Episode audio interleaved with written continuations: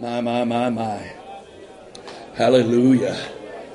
Hallelujah, hallelujah, hallelujah, hallelujah. Italobokura babahasatata babahai. Itabahaya lorobokura tata bababakahaya.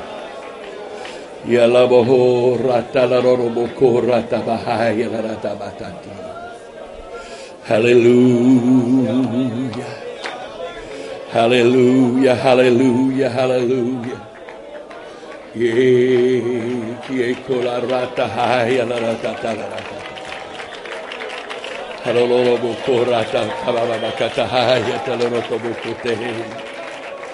Hallelujah. Come on. Come on, let's don't just go through the motions here. The Spirit of the Lord is waiting on us to enter into His presence. The Spirit of the Lord is waiting on us connect with Him. Come on, we're so used to doing this from a standpoint of Pentecostal culture. It's time we got past that. It's time we learned how to, to, to, to enter into His manifested presence in the name of Jesus. In the name of Jesus.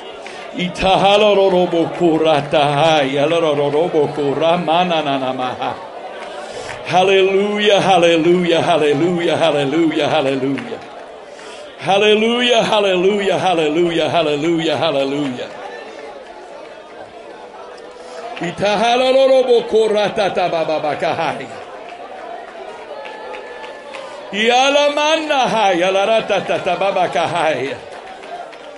Hallelujah, hallelujah, hallelujah, hallelujah, hallelujah. In the name of Jesus. In the name of Jesus.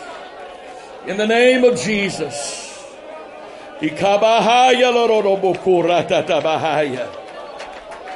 Hallelujah, hallelujah, hallelujah. My, my, my. Whoa. Praise God.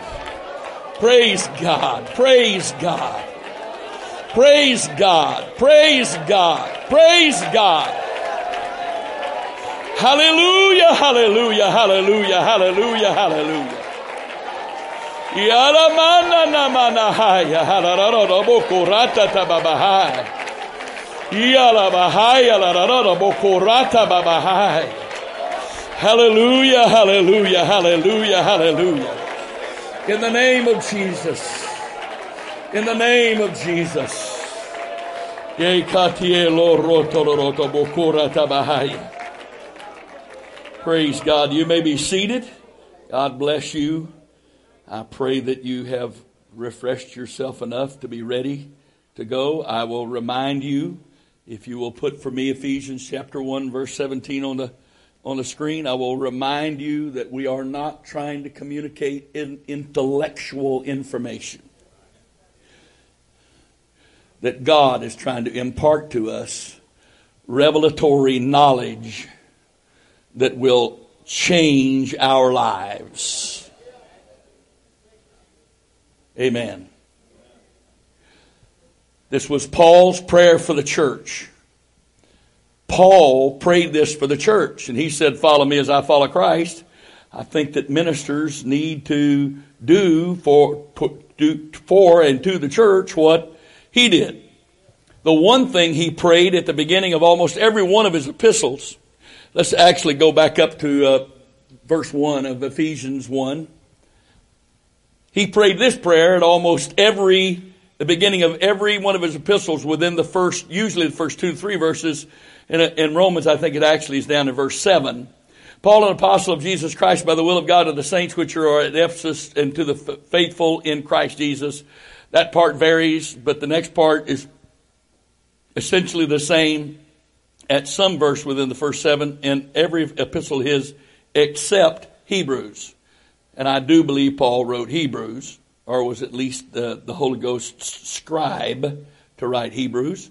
Grace be to you and peace from God our Father and from the Lord Jesus Christ.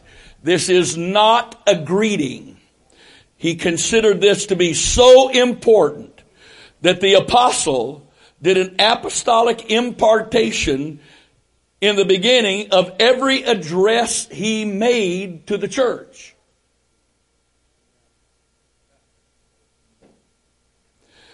And in the places where he addressed humans, especially, especially 1st and 2nd Timothy and Titus, he added a word consistently in all three situations. Grace, mercy, and peace from God our Father and Lord Jesus Christ. And the reason for that, of course, is the church doesn't need mercy. The church is all, is saved, predestined to be saved. The church can't be lost. We were chosen in the Logos before the foundation of the world. Did you forget last night? Okay. So the church doesn't need mercy because the church has never been lost. But individuals need grace, mercy, and peace. And so when he, when he is pronouncing this apostolic blessing and impartation upon uh, individuals, he added mercy, grace, mercy, and peace uh, from our uh, our Father and uh, from the Lord Jesus Christ. Okay.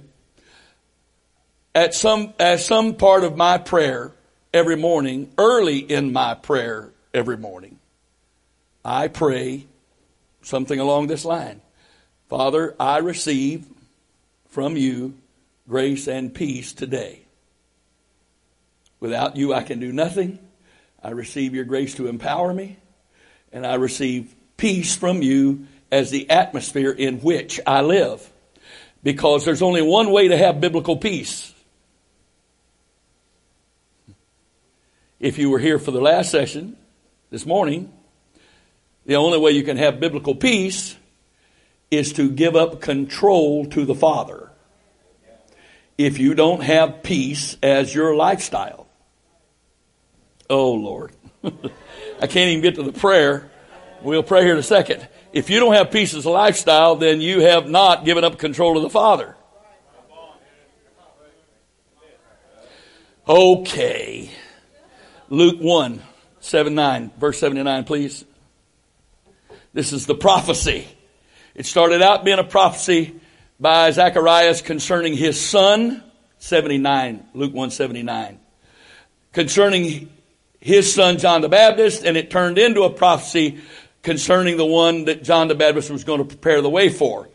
And this is the last verse of Luke 1, and it tells of the coming, the purpose of the coming Messiah.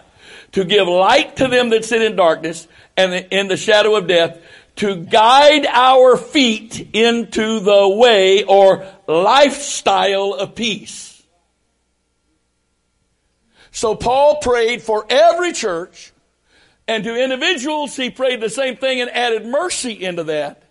That they would, I would have grace because it, the, I can only receive grace if I've given up control of my life and then I need and am willing to receive His empowerment to do those things that I used to try to do but found out I can't. And peace is my lifestyle. And peace as my lifestyle as a result of me giving up control to the Father and acknowledging where the Father is. Our Father, where? What are we confessing that? That He's way off and we're down here? No. We're confessing that our God is over everything and He's in control. And we are going to align ourselves with His control. Because if we don't do that, then we're out of alignment, out of harmony with Him because we're trying to be in control. I thought he was through with this subject. And of course, mercy and these are not my definitions, but I've used them for years. Mercy is when you do not receive what you do deserve. Grace is when you do receive what you don't deserve. They are not the same thing. They are not synonymous and they are not interchangeable. Mercy deals with my past. Grace deals with my, my present and my future. Oh, but we're saved by grace. You know, grace of God took Jesus' cross. Yes, yes, yes, yes.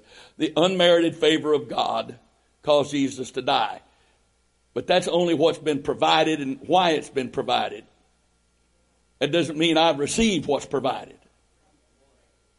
And I haven't received what's been provided until I begin to allow that grace to empower me. And I will not allow the grace to empower me if I haven't first given up control and I'm stopped uh, and I'm no longer trying to empower it. Oh Lord, have mercy. Jesus. If you can't take him, we'll just take a nap. It'll be all right. You don't have, you don't have to answer me for that. Just Jesus.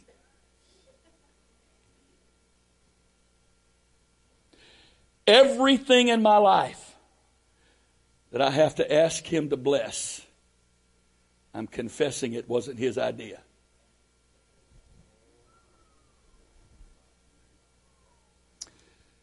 Everything in my life that I have to ask Him to bless, I am confessing it wasn't His idea.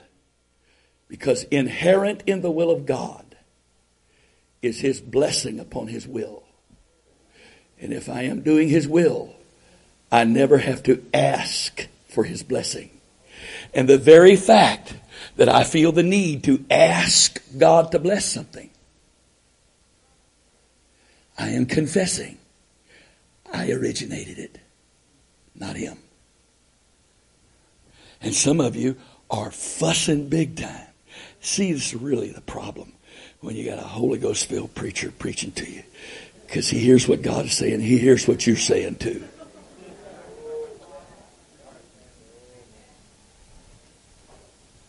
Thank God I don't hear every thought. Thank God I don't hear every thought. But I hear and feel what's coming back. And used to, when I was younger and didn't understand that, I'd react to it. Got me in big trouble. And now I don't react to it unless he wants it reacted to. Some of you fussing with that. I don't. I believe we, we need to ask God to bless everything. Book, chapter, verse, please. That's all I want. Just book, chapter, verse. If that's really the will of God, somebody surely has a verse. Seriously, anybody got a verse that says we're supposed to ask God to bless something? Come on. A lot of, lot of people here that study, read their Bible, believe God. Surely somebody's, you got a verse? Jesus blessed the bread. Yeah, but we didn't ask him to.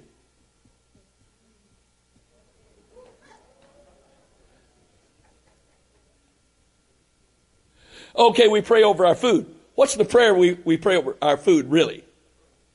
Thanksgiving. Who's supposed to be doing the blessing ultimately when we pray? We are. Who are we supposed to be blessing? We're not supposed to. I'm not making this a heaven or hell issue, okay? I'm just trying to make a point.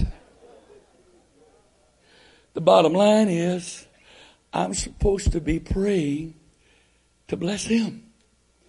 Because if I find the will of my Father, and I walk in the will of my Father every day, everything that goes on in my life is a blessing. There is no luck and no coincidence for the person who has surrendered control to God. Everything that happens in their life is in His perfect will, good or bad. How can that be? Because we know that all things work together for good. Not that all things are good. We know not we, everybody. This is a conditional statement, and the conditions are at the end. And we know that all things work together for good to them that love God, to them who are the called according to his purpose. If you don't love God and you haven't surrendered to be a part of his purpose, you cannot say all things work for good. You don't qualify.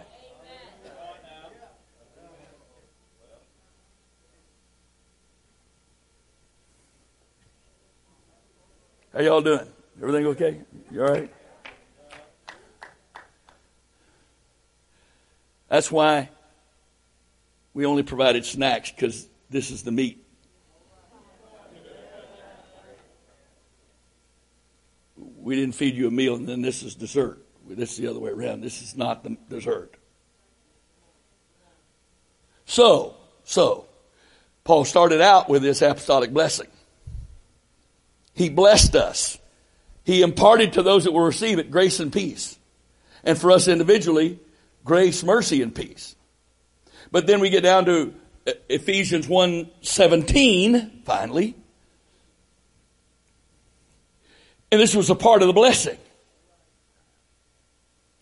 My prayer is that you will join me in this prayer every day. That as you start your day, not only will you pray, you, you say, Lord, without you can, I can do nothing and I surrender this day to you. You are God. I am not. Here I am. I want to go where you're going. I want to do what you're doing. I want to, I want to say what you're saying. I want to be a part of your plan, your purpose, your life. I, I, uh, I want to love what you love. I want to hate what you hate. I don't pray that by repetition. I pray that out of sincerity every morning. That's what I want. And I, and I receive the grace and peace of God. I say it. I receive from you, Father, today. Grace, mercy, and peace. I receive it today. And for the last two months, every morning, Father, I receive the spirit of wisdom and revelation in the knowledge of you that the eyes of my understanding can be enlightened so that I'll know those things that you want me to know so that I will do and be those things that you've called me to do and be. Really, you just yeah. That's revelation. It's one thing to receive a revelation, it's another thing to apply a revelation.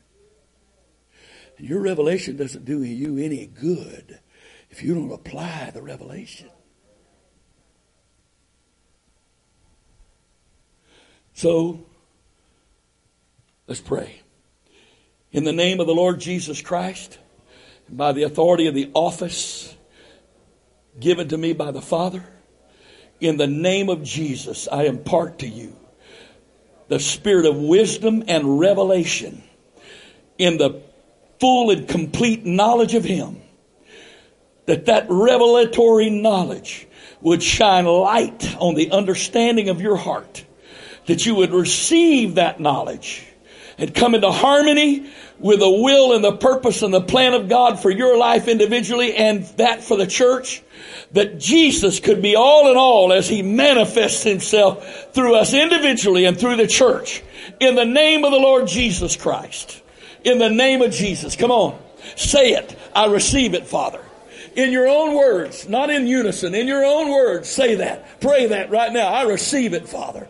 I receive it, Father. I receive that. I receive it. Jesus, my, my, my, He's listening. He's responding to that. Come on. In the name of Jesus. In the name of Jesus. My, my, my, my. Hallelujah. Hallelujah, hallelujah, hallelujah. Praise God. Praise God. Praise God. Praise God. Hallelujah. Hallelujah. Now thank Him for it. Thank Him. That was grace operating, grace imparted, grace is empowering, and then grace produces thanksgiving. Hallelujah. Hallelujah, hallelujah, hallelujah. Hallelujah, hallelujah, hallelujah, hallelujah. Praise God. I'm going to ask you to help me do something right now. We either have just gone over or within a few numbers of going over 40,000 people who have liked the Facebook page, the ministry page, Apostolic Iron. No, no, no, please. That's not why I'm saying that, honestly. Yeah, thanks, thanks be to God. But this is what I'm praying. And I'm asking you to join with me that every person, you, you understand when somebody likes that page, they're agreeing that everything that's posted on that page about Jesus is they're willing for it to be put on their timeline. They've agreed to accept that. That's why I have, um, it's just about time for me to do it again, probably today, at the latest tomorrow, because we've added over 10,000 in the last two days. Most of them, 95% of them from outside the United States and it's time to post again. This is a Christian page. If you continue to like this page, you're going to hear about Jesus. Okay? Uh, yesterday, no, Monday, we lost our greatest number to unlikes. I just found it out. We, we lost 124 unlikes. And we netted 5,200.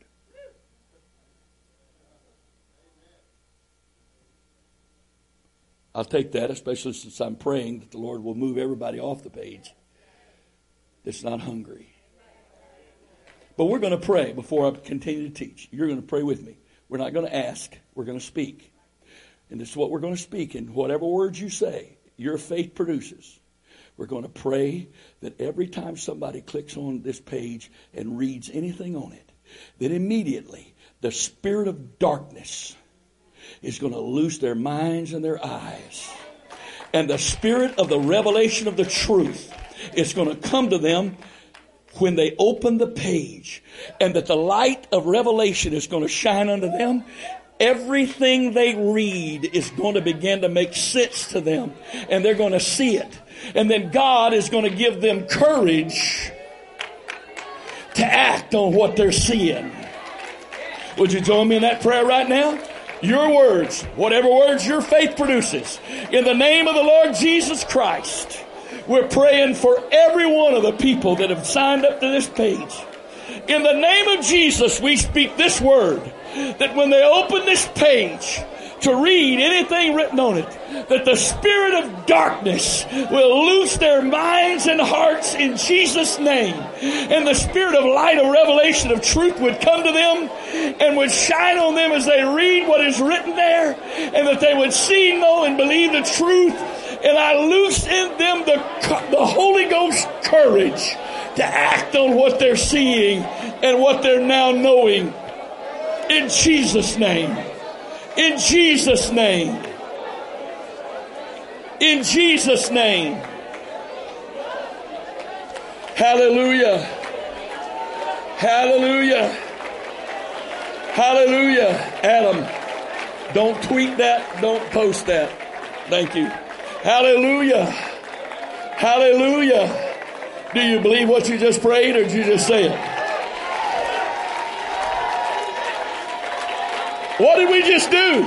It's called warfare. That's what we just did. And the Lord has given us a point of contact with them where they are making a choice to open and read. Praise God. You may be seated. Isaiah chapter 9.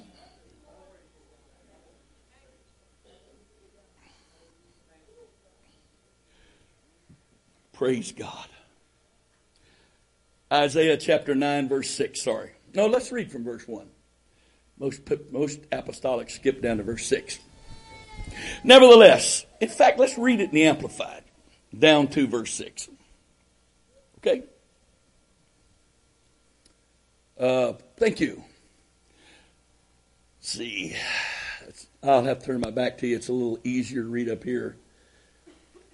The Amplified version got a lot of words there, and so it's smaller type. But in the midst of the judgment, there is the promise and the certainty of the Lord's deliverance, and there shall be no gloom for her who was in anguish. In the former time, the Lord brought into contempt the land of Zebulun and the land of Naphtali but in the latter time, he will make it glorious by the way of the Sea of Galilee, the land beyond Jordan, Galilee of the nations. The people who walked in darkness have seen a great light. Those who dwelt in the land of intense darkness and the shadow of death, upon them the light shined. You, O Lord, have multiplied the nation and increased their joy. They rejoice before you like the joy in harvest as men rejoice when they divide the spoil of battle. This is called a war. The theme is end time harvest. Okay. For the yoke of Israel's burden and the staff of rod for goading their shoulders, the rod of their oppressor, you have broken as in the day of Gideon with Midian. For every tramping warrior's war, tra- for every tramping warrior's war boots, and all his armor in the battle tumult and every garment rolled in blood shall be burned as fuel for the fire. For to us. You see the lead into this verse? I said, Did you see the lead into this verse? Do you see the context of this verse? Did you see the lead into this verse? This verse, every apostolic quotes. Do you see the context of this verse? For to us a child is born, to us a son is given, and the government shall be upon his shoulder, and his name shall be called, notice there's no comma here, Wonderful Counselor, Mighty God, Everlasting Father of Eternity, Prince of Peace. Next verse. Of the increase of his government and of peace there shall be no end.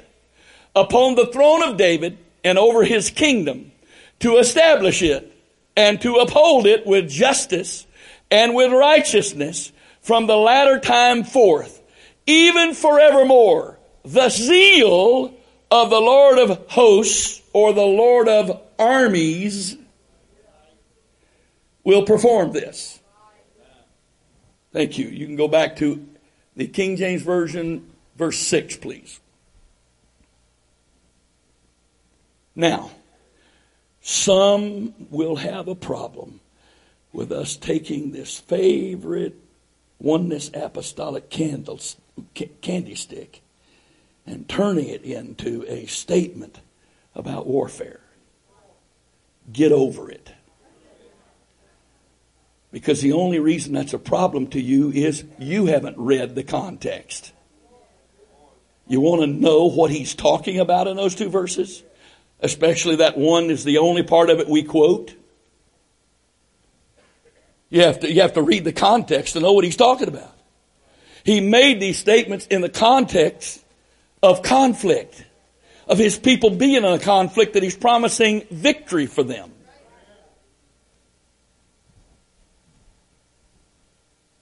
I taught last night, and I, I need to just by way of remembrance, hear it, you can hear it one more time.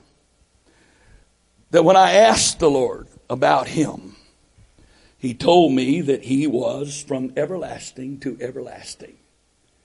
He was the I am God. Everlasting means he had no beginning. Everlasting to everlasting means he has no ending. That he is everywhere at every time present simultaneously. And that as the finite God, before anything was created, before anything else was in existence except him, and by the way, I will say it again, by definition, it is impossible to divide that God up into persons. By definition, there can only be one being with the capability to be without a beginning, without an ending, every, pray, every place and every time present simultaneously. It is impossible for there to be more than one of them.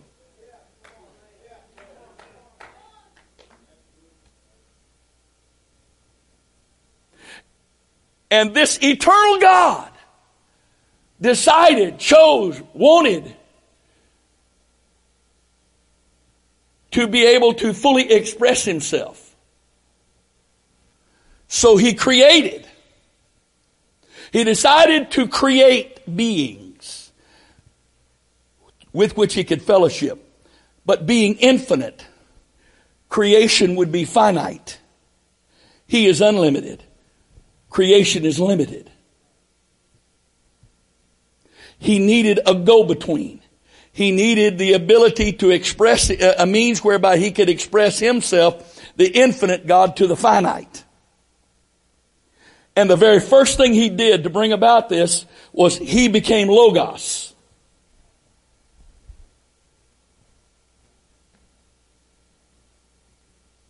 Amen. He became Logos. And uh, as I said last night, logos is normally translated, not exclusively, but normally translated word, W-O-R-D, in the King James New Testament. But the, the concept of logos is far, far, far, far, far bigger than, than word. It is all of the wisdom of God, all the knowledge of God, all the plan of God, all the purpose of God, all the counsel of God, all the will of God. All of everything is contained in Logos. Logos is fully God, qualitatively, but by definition cannot be fully God quantitatively. Because the infinite cannot express himself to the finite and maintain his infiniteness in the expression quantitatively. But that Logos is fully God, as fully God as he can be the infinite God, while expressing himself to the finite. Now that may be just a little bit more you want to think about today. But the problem is, if you don't get that part, well, everything I'm about to teach isn't going to make any sense. It's not even going to be significant to you. Because the problem is, this, these were some of the original verses prophesying that the Logos was going to come to the earth and what was the purpose of his coming.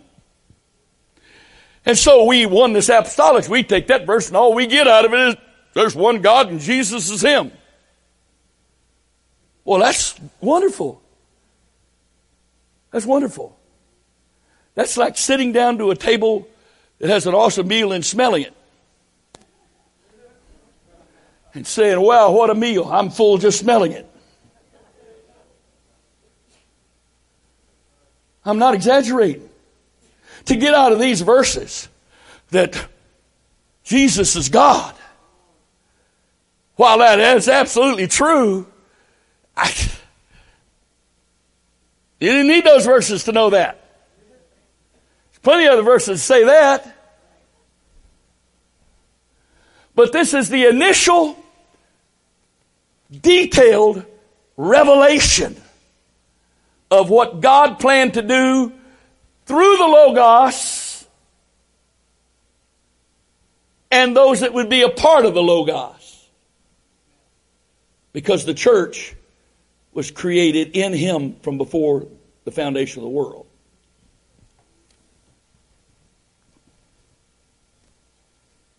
I don't have time to go back to that verse. You have to take my word for it until I can get to it later. So here we are. And I'm asking you to leave Isaiah 9 and 6 on the screen, even if it tries to go off, put it back up. I want it stared at them. Understand who this was written to. This was written to the people of God who are children of Abraham. They believed in only one God.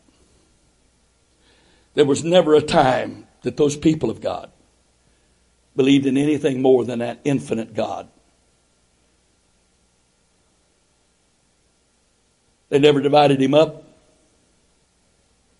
They, they only believe in one God. Hear, O Israel, the Lord our God is one. Lord. One God. They knew there was a Messiah coming. That Messiah could just be a man that led them. God had used Messiahs or saviors before then. I mean, you know, you see Moses led them out of out of Egypt. Joshua led them into the promised land. Samuel led them. David led them. Gideon led them, etc., etc., etc., etc. So, from one standpoint, this Messiah, in some of their minds, could have easily just been a, a good man sent to lead them. And remember the discussions he had with his disciples. They were a whole lot more concerned about when he was going to restore the kingdom to Israel than they were about him being God and what his purpose was because that was the part of the promise that they were focused on. The Messiah is going to come and kick the Romans out and we're going to be a nation, a free nation again. Well, that's important, but the slight problem with that is that is such a small part of the plan. So you've got to understand how shocking this verse had to be to people when the prophet prophesied this. It's one thing to believe in the Messiah. It's another thing to believe that Messiah is going to be a child. Unto us a child is born. Unto us a son is given. And the government shall be upon his shoulder. Now, there's a lot of different interpretations of that. And I'm going to share you, I'll say mine, simply because I don't want to be in a position of saying anybody doesn't agree with this is wrong. This is just mine. But I spent uh, seven years in the military. And the last five of those years, five, five and a half, my rank was worn on my shoulder.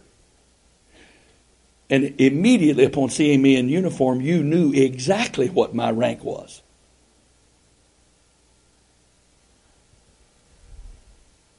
And that wasn't new because for years, centuries, thousands of years, governments and armies had designations that were worn on the clothes to reveal the rank and status of the person you were looking at.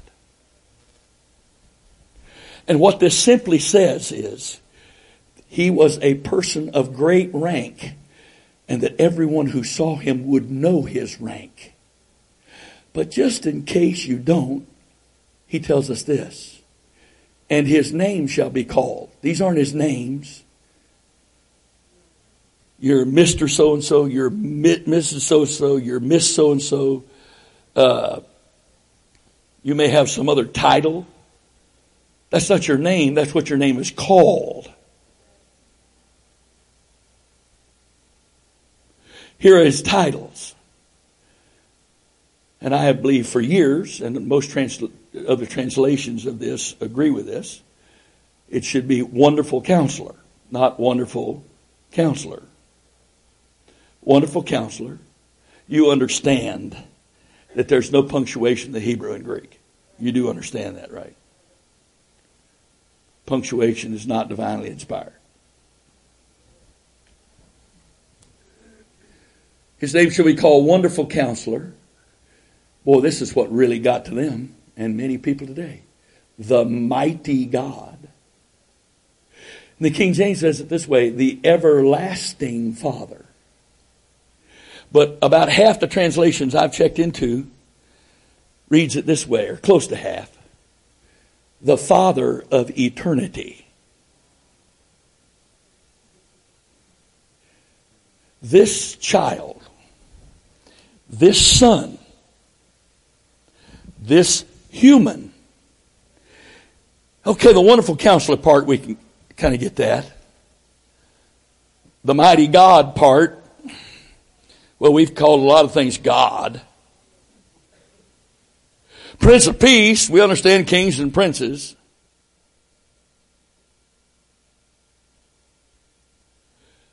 But the Father of eternity? Now, some of you already dozing. That's okay. Enjoy your nap. Because you may get put sleep on this. When the I am became Father by bringing Logos into existence. And while Logos is the expression of the infinite God to the finite, the plan from the beginning was for that Logos to be manifested as a Son on the earth through which the Father could make himself known to time and to man. That's why the big question is who is the deity in the Son? There's absolutely no verse anywhere in the Bible that says the deity in the Son is God the Son.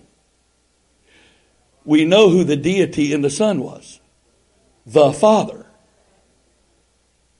Jesus plainly said it, frequently said it, I am in my Father and my Father is in me. The man Christ Jesus said that. I'm in my Father, the Father's in me. So, the infinite God had to be able to have a means whereby he could relate to the finite.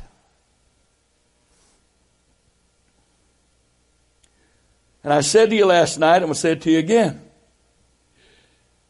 Eternity and everlasting or infinite are not synonymous. Your soul is eternal, but it had a beginning. It wasn't always in existence, or otherwise you'd be the infinite one. The angels are finite and eternal, they too had a beginning. So eternity speaks of an unending situation, but everything that is eternal from the original languages had a beginning.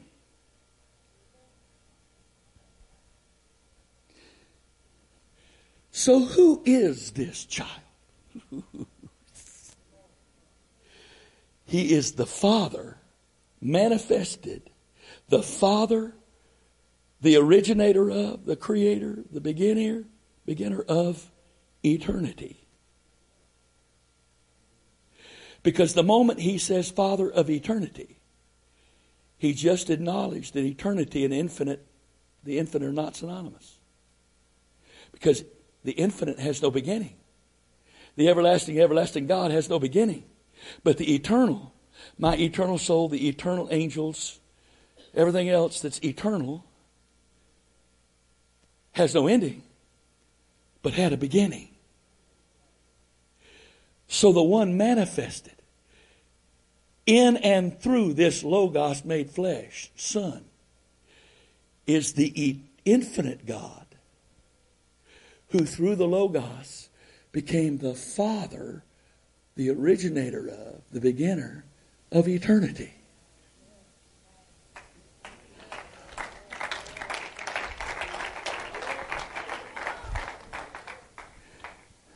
Now, I don't know who you're talking to when you say Jesus. A lot of people kind of have a mental image of a man when they're talking to say Jesus. I use the name Jesus interchangeable with the one who had that name first. So if I'm saying Jesus, I can say Father. I'm talking to the same one.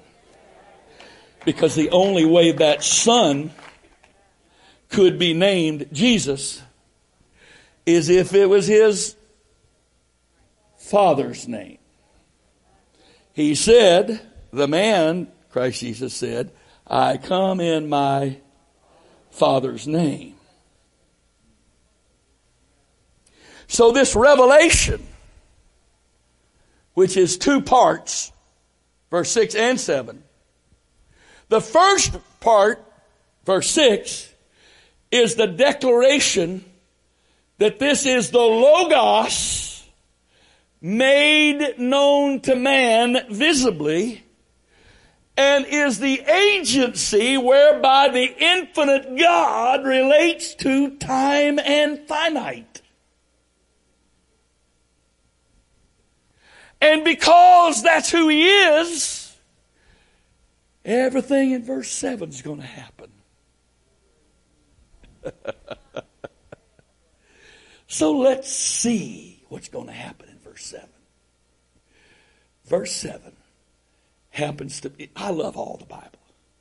But there are some verses that just kind of ring my bell and just keep on ringing it. Ding, ding, ding, ding, ding, ding, ding, ding, ding, ding, ding, ding, ding.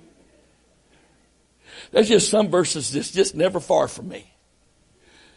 And while I love verse 6, verse 6 leads me to verse 7, which governs my life. This is my expectation. The average Christian has only one concern. They don't want to go to hell. Okay, okay. You don't want to go to hell. I agree with that. I don't want to be lost either. But what do you want to be? Okay, we know you don't want to be lost, but what do you want to be? You don't want to go to hell for eternity. What do you want to do for eternity? And I've said this before, some of you heard it, but I'm going to say it again. If the characterization of sitting on a cloud with a white robe and these weird wings and this halo connected by a wire to the back of my head and a harp is what I'm going to be in eternity. That sounds a whole lot more like hell to me than it does heaven. Because I'm not going through all of this to inherit a cloud and a harp. So what is the plan? Or do you care? I care. Verse 7 is the revelation of the plan for eternity.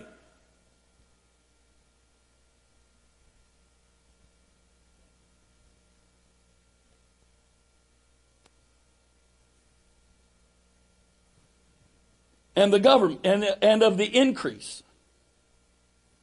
of his government and peace there shall be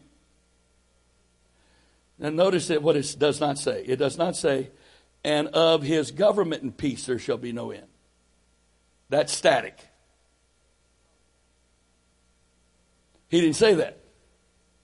He said, and of the increase of his government and peace there shall be no end. Not only is his government and peace going to continue forever, but it's going to continually increase forever.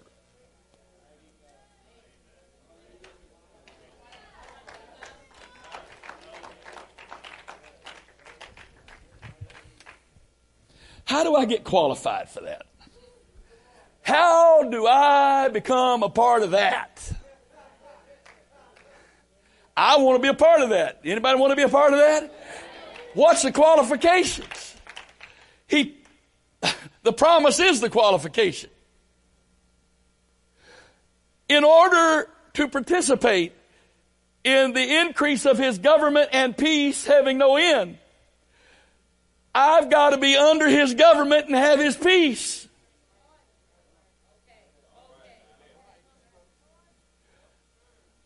Let me say that on this side of the pulpit, see if it makes a difference. Okay, let's try it on this side. If I'm going to participate in his government peace increasing without end, I got to be under his government and have his peace.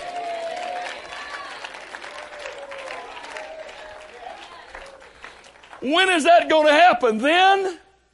Eh. Wrong answer. It's going to happen now or it's not going to happen for you.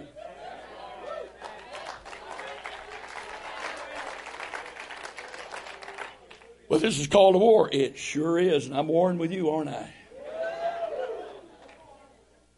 Not really. Some of you are warring with sleep. That's okay. You can watch this later. Unless you're trying to dodge what I'm saying.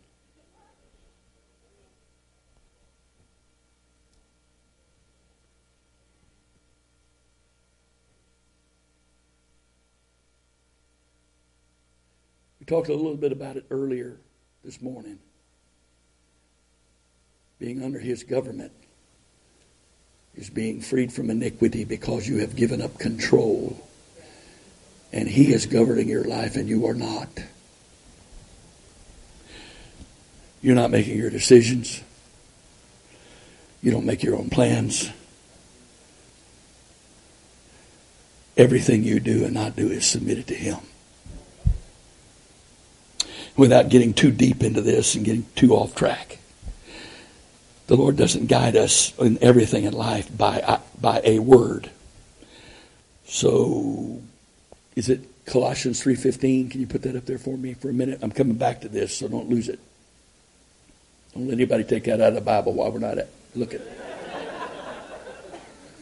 let. allow, choose the peace of God. Let the peace of God rule, be the umpire, the decision maker. That's what the Greek word is. In your hearts. To the which also you are called in one body, and be you thankful. What are you called to in the body? You're called to a place in God where the peace of God is your decision maker.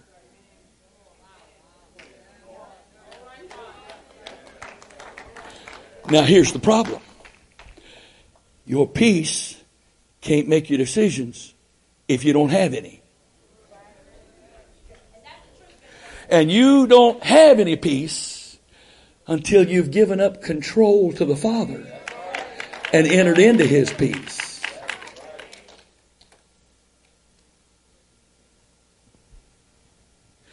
And I will tell you, even though it took a long time, he didn't give up on me, and I'm thankful for that. He wasn't easy on me, and he didn't give up on me. But living a lifestyle of peace is absolutely the most wonderful thing you can even possibly comprehend.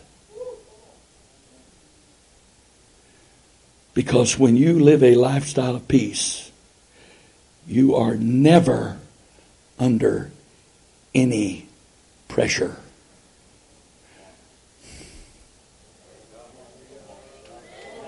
Oh, come on, brother, right? You have pressure. No, I don't. Why? Because pressure comes from care.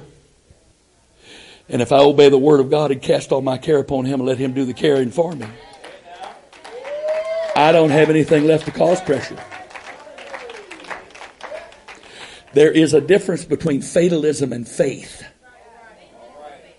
I'm not preaching fatalism. Well, there's some power that's in control, and if that if if the fates decided it's going to happen, no, no, I'm not surrendered to fatalism.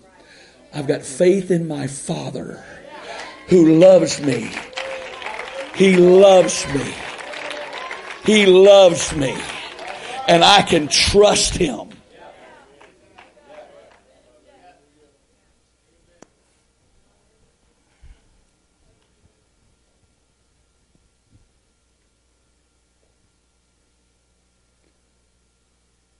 So when I get peace, you say, I get peace? Yeah. I think it's, uh, I can't guess. I think it's, it's, my mind is blank right now. First or second Peter says, uh, let's try First Peter 2.11.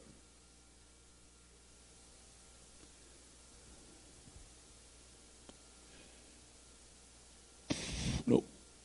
3.11. 1 Peter 3.11. Let him eschew evil and do good. Let him seek peace and pursue it. You don't get peace by accident. You only get peace by a conscious choice and a committed, constant effort. Because the that seems redundant. Seek and ensue, the Greek word there's uh, usually would be translated in other translations pursue. These are not synonyms. The seek word in the Greek speaks of the degree of the determination in your insides that you have come up with to decide how far you will go to have peace. It's the decision. The pursue is the actual actions that you are doing and how far you're going to have peace.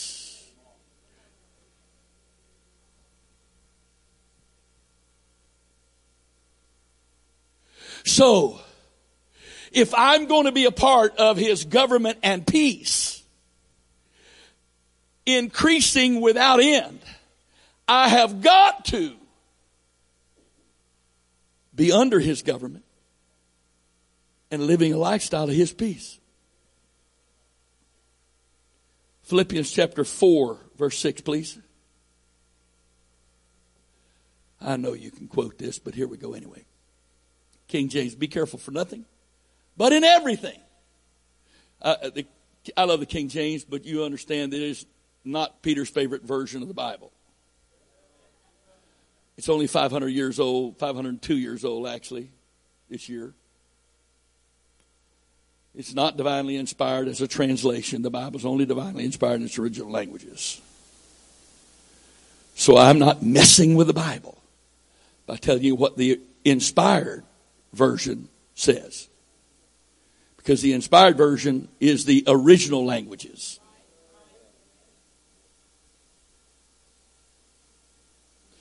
And the inspired version says, don't be anxious over anything.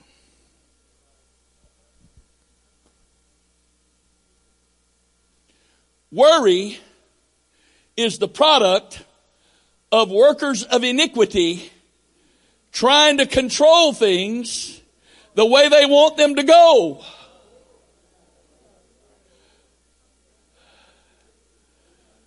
I see some of you woke up. Worry is what happens to a worker of iniquity who is trying to control things. And fear is what happens to those that don't have enough love and trust in the Father to give up control to Him. And worry and fear go together and they're kind of Siamese twins and they torment you. And of course we know that that's not a part of Christianity. Right? I mean, there's no believer in this world that has to have something to help them go to sleep. Because we know the Bible says God gives his beloved sleep. So we know that believers don't have to have anything to help them go to sleep. Except, of course, those believers that are workers of iniquity because they're in control of their own life and they're worried and full of fear. Th- those believers. You're, you're being unkind here, brother, right? I'm not being, I'm telling the truth. I'm telling the truth. I told a couple of people that were taking sleep aids. What are you doing? Well, I can't sleep. Did it ever cross your mind God's trying to get you to pray? Did it ever cross your mind? He wants you to watch, which means be sleepless. It means to stay awake. Oh, I know how we watch these days. We watch by watching. And we apostolics, we don't have to have that other thing. We have our iPads and our laptops and, and we watch. And we pray that God's not looking at what we watch. So we watch and pray.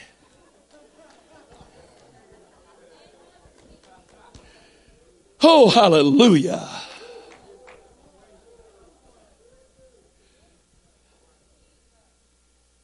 What if there was some child of God on the other side of the world in a different time zone? Maybe exactly 12 hours different from you. So it's 2 o'clock in the morning for you and you can't sleep. And this is frustrating to you because you got important stuff to do when you get up in the morning. But the God that's everywhere at the same time, He's over there. He's got one of His children that's in a serious jam. And, and he wants somebody to pray for them. And he woke you up. And you're inconvenienced.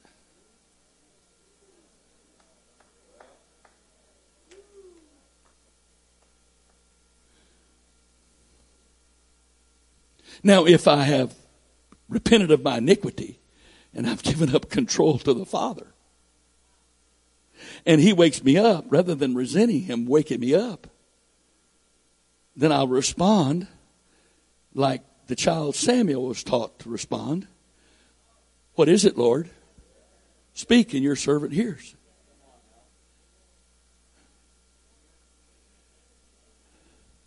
It's kind of rough for after lunch, isn't it? You know what you don't understand? This is the edited version.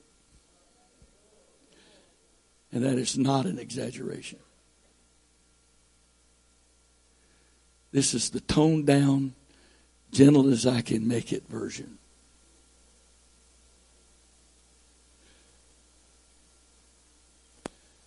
I, I said to a couple of people at lunch, I can't get the words out of my head. All we, like sheep, have gone astray. We've turned every man to our own way. And the Lord has laid on him the iniquity of us all. I live in iniquity. I don't suffer for it. It was all put on him. Because rather than punish me for my iniquity, he had to put it on the Logos made flesh so that if I would ever choose to repent, he would have the means whereby to forgive me. So my iniquities just keep kept heaping it on him and heaping it on him so that God could make sure he was able to forgive me.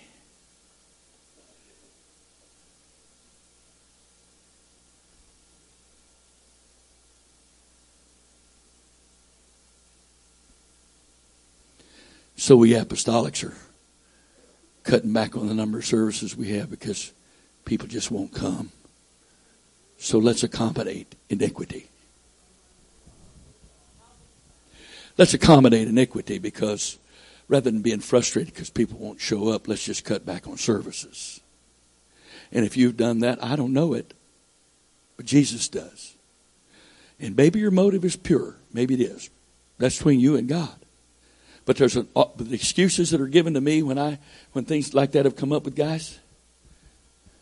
Well, you know, people just don't come, and or we got people that drive from a long way off. Oh, so let's cut back on services for those that live nearby. Well, how about take one service to them wherever they are and then have everybody come together for one service rather than going. There is a verse. Let's see. Let's see what that verse is. Get some like, forsake not the. it's hard to remember, you know. Forsake not the assembling of yourselves together. How does that go? As the manner of some is, and so much the more as you see the day approaching. Let's see. Now I, realize again, I just got this little pea brain, and I, I don't, I don't know how to figure that. All, all, I, but to me, it just seems like that saying that as we get closer to the day, we ought to be getting together more, not less. But oh yes, that's right. The spirit of our age is the spirit of iniquity. And so therefore we're accommodating the spirit of iniquity. I know, I know, I know. Boy, it's hard to get up for a church service, isn't it, brother? When the crowd's small. Well, you know, this example we have sarcasm alert, okay?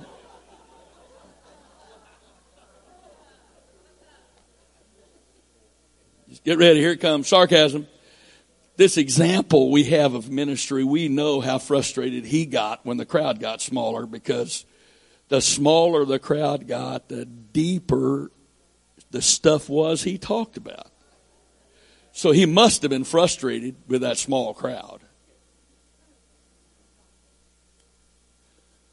End of sarcasm alert.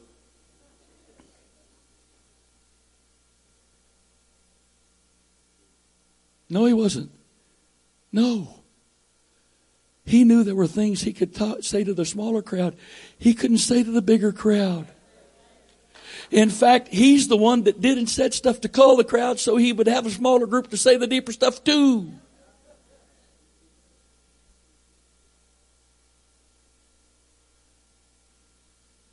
But we're all about the crowd. And it's not worth our time if all the crowd's not going to be there. So let's just cancel the service so it doesn't interfere with the football games.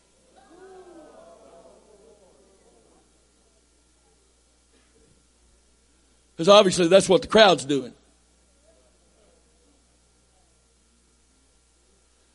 Oh Lord, have mercy.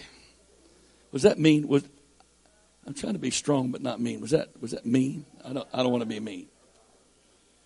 Okay. That's my prayer regularly, Lord. I, I'm willing to say whatever you give me as strong as it you want to say it. Just don't let me add mean to it.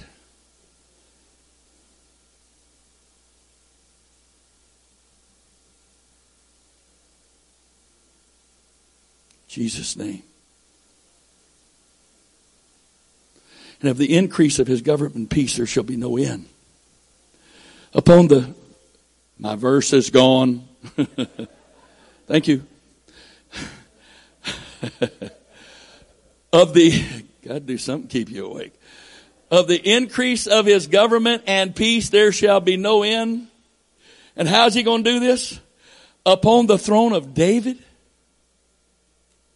Upon the throne of David and upon his kingdom to order it, get this now, to order it and to establish it with judgment and with justice from henceforth even forever. Now, we've been deep, we're getting deeper. Ready? I'm serious. We've been deep, we're getting deeper. God did not reveal his plan now that's in these notes here. I just want you to know what I'm about to say is in these notes. The, you know the ones he's hadn't let me teach from today? Okay. God hid his mystery, his plan from the angels. The Bible says specifically, he hid his plan and purpose, his mystery, his secret within himself. And didn't reveal it to anybody till his church was in existence. That's what Paul said.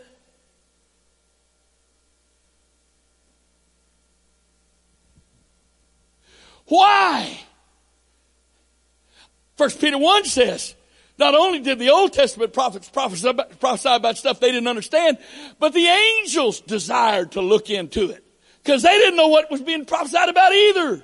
God had hidden it from the angels of heaven. Why?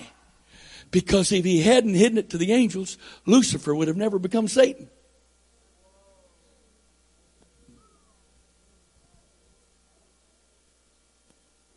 God didn't make Lucifer make his choices, but he didn't tell the plan. And so Lucifer made choices because he was ignorant of the plan. And so what, so because that's the case and it was by, by Lucifer's own free will, God can be just and loving and cast Lucifer and every other angel that followed him into the lake of fire, the, the, the, the, the bottomless pit, outer darkness forever and not be at fault.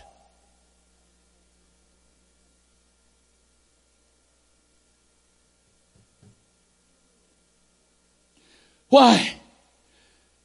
because he's collecting so much evidence that will be displayed, revealed at the judgment, that all of creation and every angel, saved and lost, will have to acknowledge his justice in his judgment. He is a just God. Anybody ever wonder what the deal with Job was all about? What is the deal? The Bible says God just got through saying Job was upright and perfect in all of his ways. I'm going to tell you what, the Lord's never said that me, about me. He was perfect and upright in all of his ways. And guess what that got him?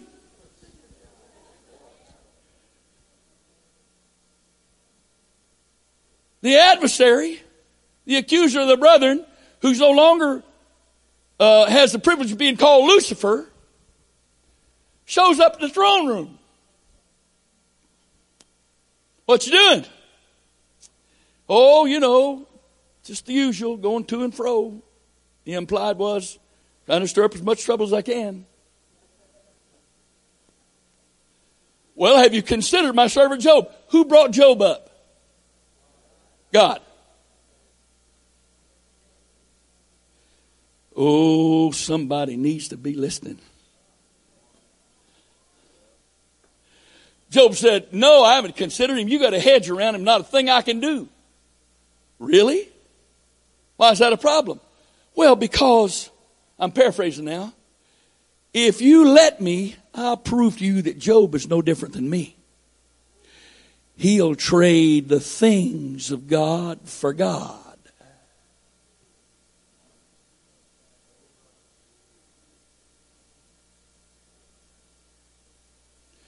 He doesn't serve you for nothing. Let me take away what he's got, and he'll curse you. He's not serving you for you.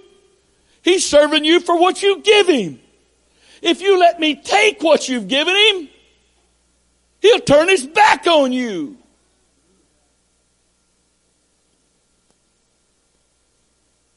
The Lord said, okay. Okay, you just can't do anything to him. We know the story. In one day's time, he lost everything. And the last news we got was all, I, I can't even imagine this. From a human perspective, I can't imagine this. All seven of your sons and your three daughters, all dead in the same tragic accident in a moment's time.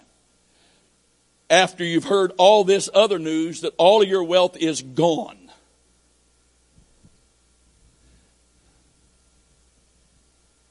And he fell down and what? Worshipped.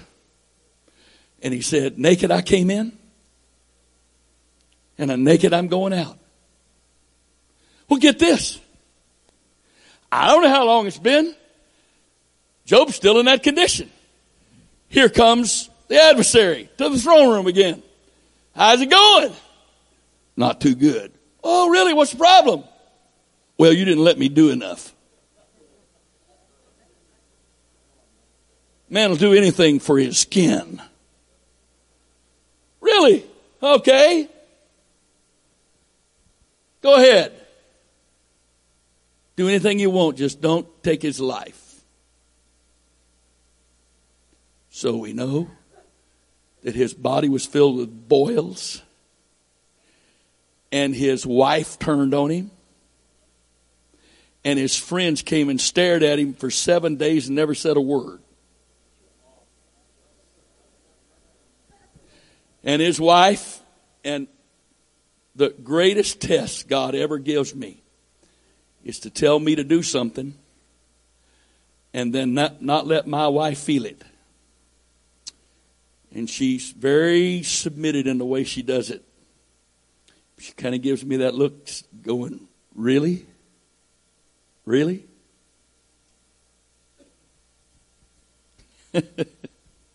I started paying to boost posts and to get it, get the word out to as many as possible.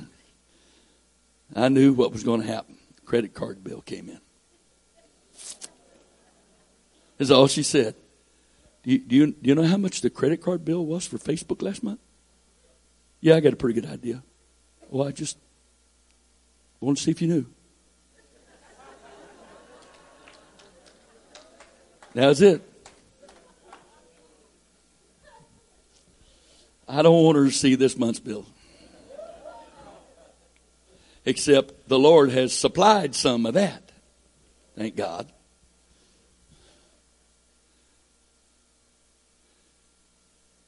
So many times. My wife, I've said this before, and this is honestly the truth before God. My wife is the most spiritual, Christian character person I have ever met in my life the only person, no offense to all you good friends of mine, the only person I've ever met that even comes close to her is my good friend Bill Cisco. They reflect the character of Christ more than anybody else I've ever met. And again, that that's not a reflection on any of my friends and my brothers that are sitting here because I'm in your boat. It is hard to live with her every day. It's not what she does.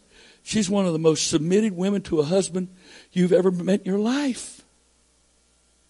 She loves God. She prays. She's spiritual. She's caring. She make, I feel like an ogre around her. She's always thinking of people and what she can do for them. And, and my mind goes, I never thought of that. I never thought of that. I didn't. It never crossed my mind. It just, it doesn't. And people come up, oh, thanks for the card. Sure, no problem. I just didn't know we sent a card. Oh, I got that card exactly at the right time. Wonderful. Praise God. I don't have a clue what it said. I didn't even know it was sent. And she's always kind enough to sign my name to it with hers. So there's this lady I'm living with. My, my. And then God speaks to me. And I'm going, Oh, you're not going to do this again, are you? Oh, yeah. And I tell her what it is He's told me. And I get that look that says, Are you sure? You sure about that? So I, I'm not putting Job's wife down when she said what she said. She might have been as faithful to God as Job was. But God allowed Satan, if he can tell Peter one minute, I give you the keys to the kingdom, and just a few verses later in the same chapter, he says to him, get behind me, Satan, you don't understand the things of God. You know, blessed art thou, Simon Barjona, flesh and blood hath not revealed this unto thee, but my Father which is in heaven. And ten verses later or so, he says, you don't understand the things of me of God, get behind me, devil. You go, wait a minute. Which is it? Is he blessed to God or the devil? Both. Even the best people can do stuff that comes into their head not knowing where it came from. So she says to him, Why don't you just give up your integrity, which is the opposite of iniquity,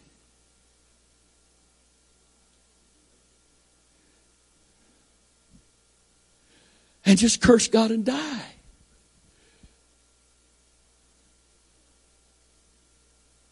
He says, You speak like one of those women who deny there's a God. That's what a foolish person is. The fool has said in his heart, There is no God. So you speak like a person that denies the existence of God. Shall we receive evil at the hands of God? Uh, the good at the hands of God? And shall we not receive evil?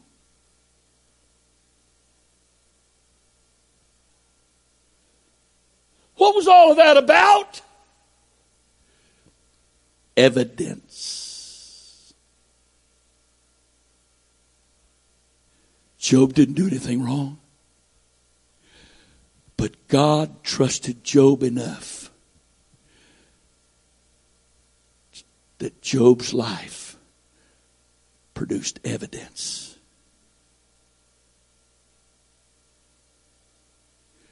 so that God could be just when he put the morning star, Lucifer, into outer darkness forever.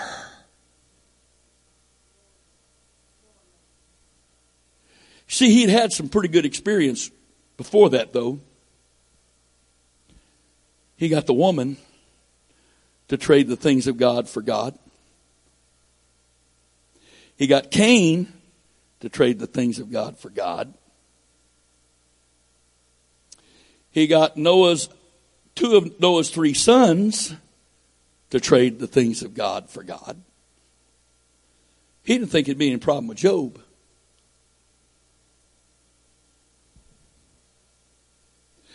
I'm not sure of the timing.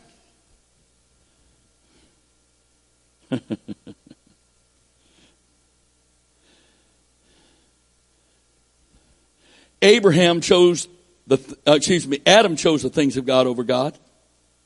He chose the wife God gave him over the God it gave her.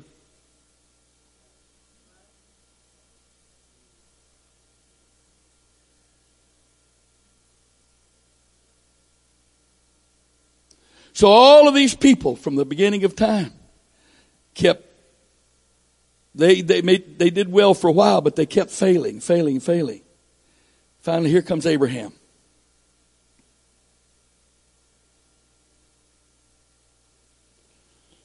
God says, uh, I'm going to give you a son.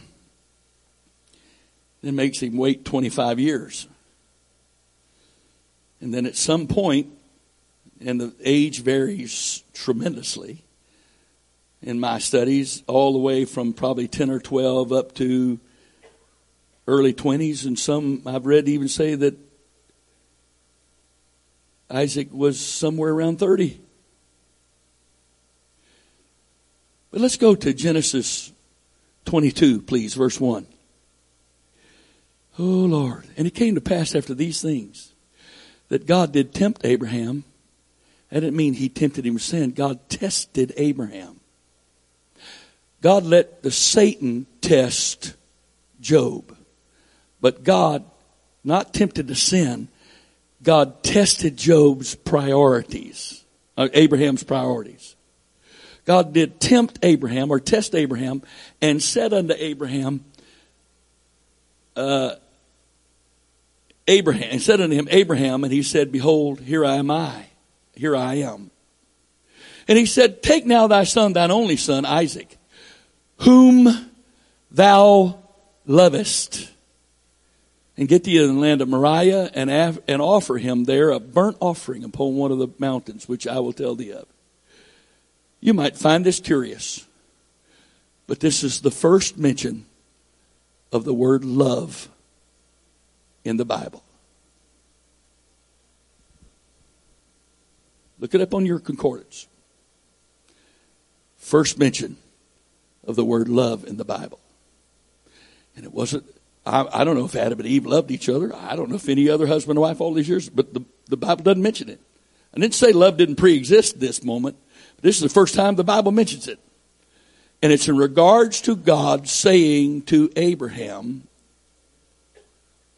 Take this boy that I've given you by prophecy and you believe for, and I want, and you, the one you love, and give him to me. Don't just give him to me.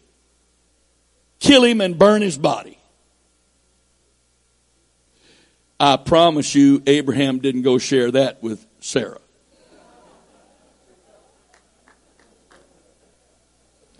She probably got the same story those servants of Abraham got. You stay here, I and the lad are going yonder to.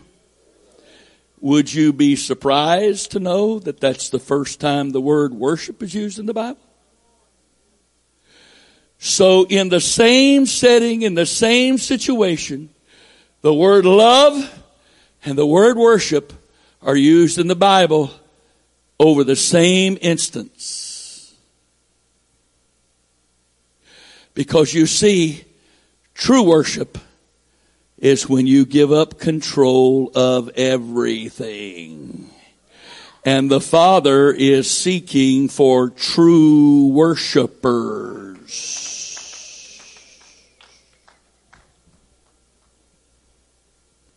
But I won't. Doesn't hurt you to want as long as you've surrendered to God.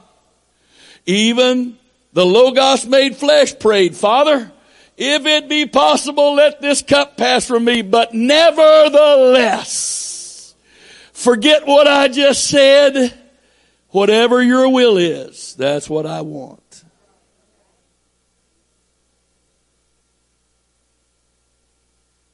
You want now unto him that is able to do exceeding abundantly above all we ask or think according to the power that worketh in us. This is the revelation how to have it. And you hear me when I tell you, you look me in the eye. There's no sarcasm or no joking here. There is going to be a group cut out of the body. I don't mean separated from it in the sense of no longer a part of the body, but there's going to be a part of the body that is going to rise up and give themselves to the Lord to this extent and he is going to use them in ways that is beyond imagination. And I'm not just talking about preachers.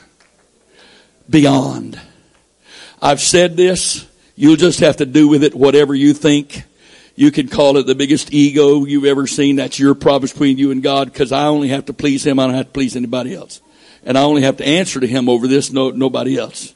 But I said this last night. I think I did, but I'm saying it again today. I have always believed in what was beyond. Beyond what I could ask or think. I've ne- there's never been a point in time I doubted there was, I believed in the existence of what was beyond. I believed in the capability of God doing what's beyond. But you hear me right now today. You hear me. Whatever's happened over these last few months, all I can, the only way I know to say it is I'm connected to it. I'm connected to it. I've used this example to two different situations, people talking about this what it's been like in my life is it's like standing on that sidewalk out there or standing in that driveway and looking at this building and going, I know there's got to be a good sized auditorium in there. But I hadn't seen it. But I can see the type of the building and I can guess there's probably a pretty good sized auditorium in there. So I believe there probably was a good, pretty good sized auditorium. I use this figuratively. But I hadn't entered it, I hadn't been a part of it. But these last three months, I've walked up the stairs. Lights were off, emergency lights only. I walked up the stairs and walked in that back door. And all of a sudden, I could feel how big it was. I can't explain that in my natural mind, but I can feel how big it is. And over these last two months, especially, it's like I stood there while he took a spotlight and he would shine it on this part of the room and I could see that part clearly. But he's done that in the past with stuff, but I never saw it beyond just what he was showing me there. But now, each one of these pieces, I see that with that light shining on it, but I'm aware that it's a part of this room. I'm aware of that. I feel that. It's there. And then I, there's no, doesn't seem to be a pattern to it. It's his pattern. I don't. I can't explain explain it, but I just I, I don't move. I stand there, and all of a sudden, light shines on this, and then he'll shine a light on back there, and then something, and it just moves around, and and he leaves that light on there until till an impartation of it takes place, and revelation comes to my spirit. I don't understand it. I just know that I received that, and then he moved on to parts of it. I love you. I really do. I'm glad you're here. But I'm going to confess my selfishness.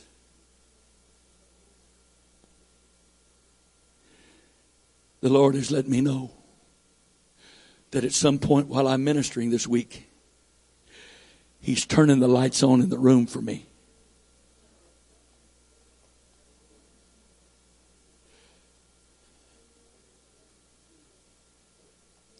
Uh, have anything to do with me. I'm not have anything to do with my credibility or worthiness. I'm just telling you what's going on. So I, that's all I can do is report it. But I believe it. Why?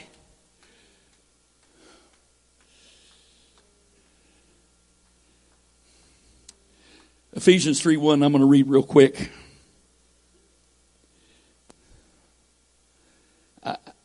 I, am covering parts of what's in the notes various ways, just like he does me in, did me in his room. I, I wanted to do it systematically, verse by verse, just show it all to you. It's just wonderful stuff. Because again, there's a selfish motive there. Is I, I knew as I was teaching that, oh, he was just going to really help put the pieces together, and maybe he's still going to let me do that. Because I want, I'm trying to. There we go now. See, you could even have iniquity when you're seeking the things of God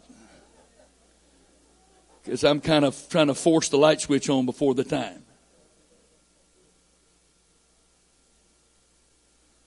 For this cause, and I'll explain what that is maybe later if the Lord allows. For this cause, I, Paul, the prisoner. The what? Hello? The prisoner of Jesus Christ for you Gentiles. Prisoner! Now, I got a question. Do prisoners get to do what they want to do when they want to do it, how they want to do it? Do prisoners get to eat what they want to eat and go where they want to go? And, no.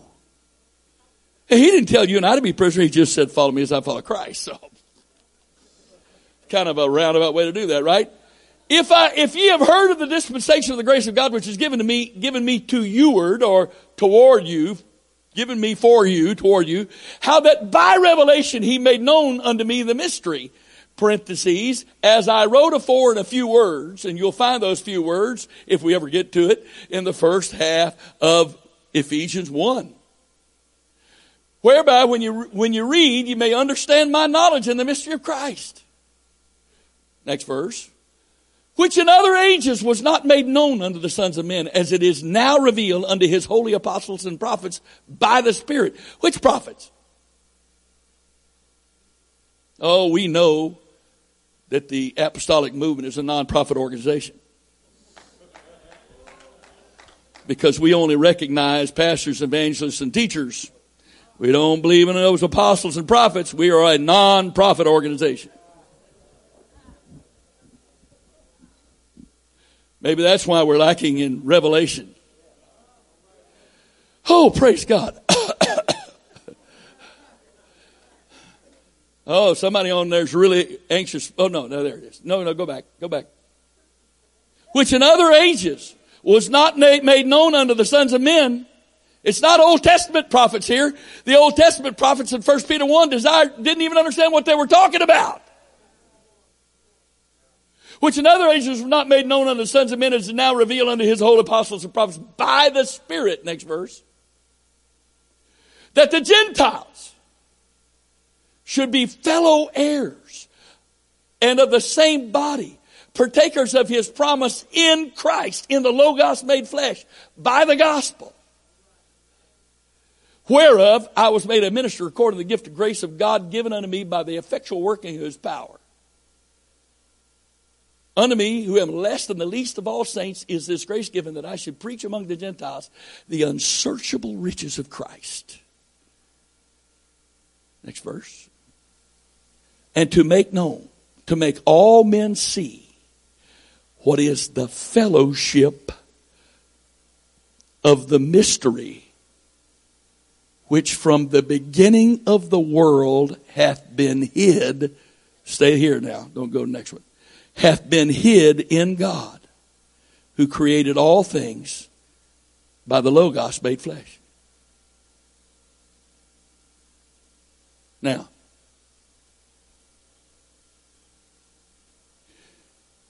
you ever wonder what it was that made the early church like they were? Because let's face facts. But the only resemblance between us and them is Acts 2.38 and one God.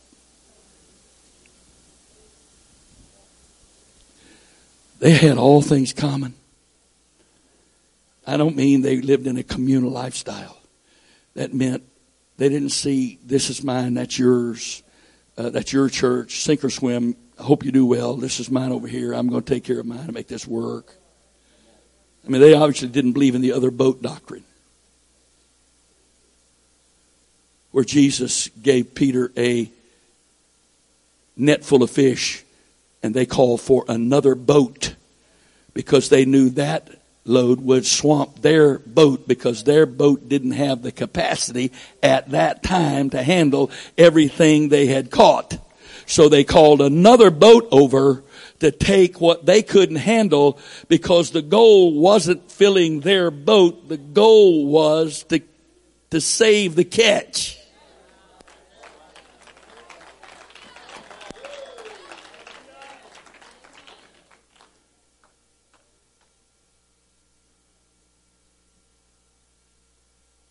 Ever wonder what it was that made them like they were? Was the fellowship of the mystery. Don't forget the people preaching to them in the very beginning. Oh man. I hope you're really good up there so you remember where we were so we can get back to it. Okay? 1 John 1 1. Here's the kind of people that were preaching to them in the early church. 1 John 1 1. That which was from the beginning, which we have heard, which we have seen with our eyes, which we have looked upon, and our hands have handled, the word, the logos of life. Next verse. For the life was manifested and we have seen it and bear witness and show unto you that that eternal life, which was with the Father and was manifested unto us. That which we have seen and heard declare we unto you that you also may have fellowship with us. Fellowship of the mystery. And truly our fellowship was with the Father is with the infinite God and the logos that applies to the finite.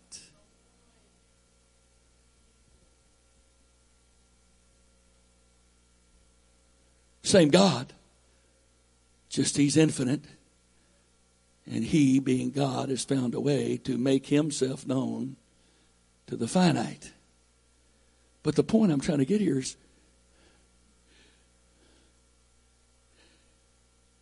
I read this. The Lord didn't show me this as far as speaking this to me. I read this.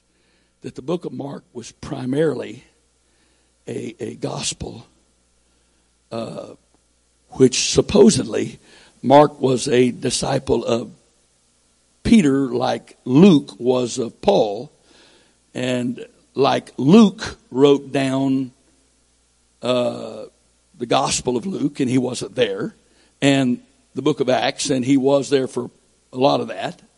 Uh, like he wrote that stuff down. Mark wrote down what Peter gave him, is what many scholars say. I can't say thus saith the Lord on that, but that's what they say.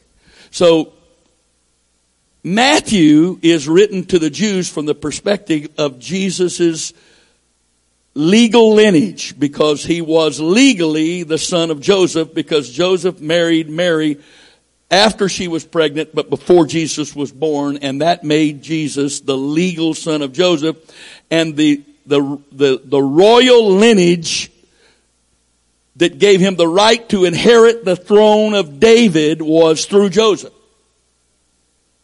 But his bloodline was through Mary, through the lineage from David's son Nathan, because one of David's heirs messed up bad and God said, you're not going to have anybody sit on your throne for any, any longer. But God had promised David that he was going to have a son sit on his throne forever. So God in his infinite wisdom figured out how to do that. He had Mary conceived by the Holy Ghost, so that child was the son of God and Mary was of the lineage of Nathan that didn't have the curse on it that the other lineage of David did. And, but, but he was, she married Joseph before Jesus was born, which legally made him the, the, the son of Joseph who had the right to the royal, royal lineage through Joseph.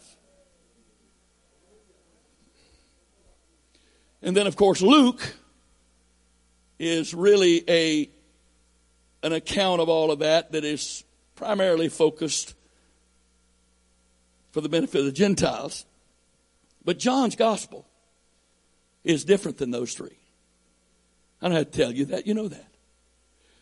Because what John did in his gospel is summarized in these three verses. He revealed the deity of the Logos and he was constantly, oh my, woo!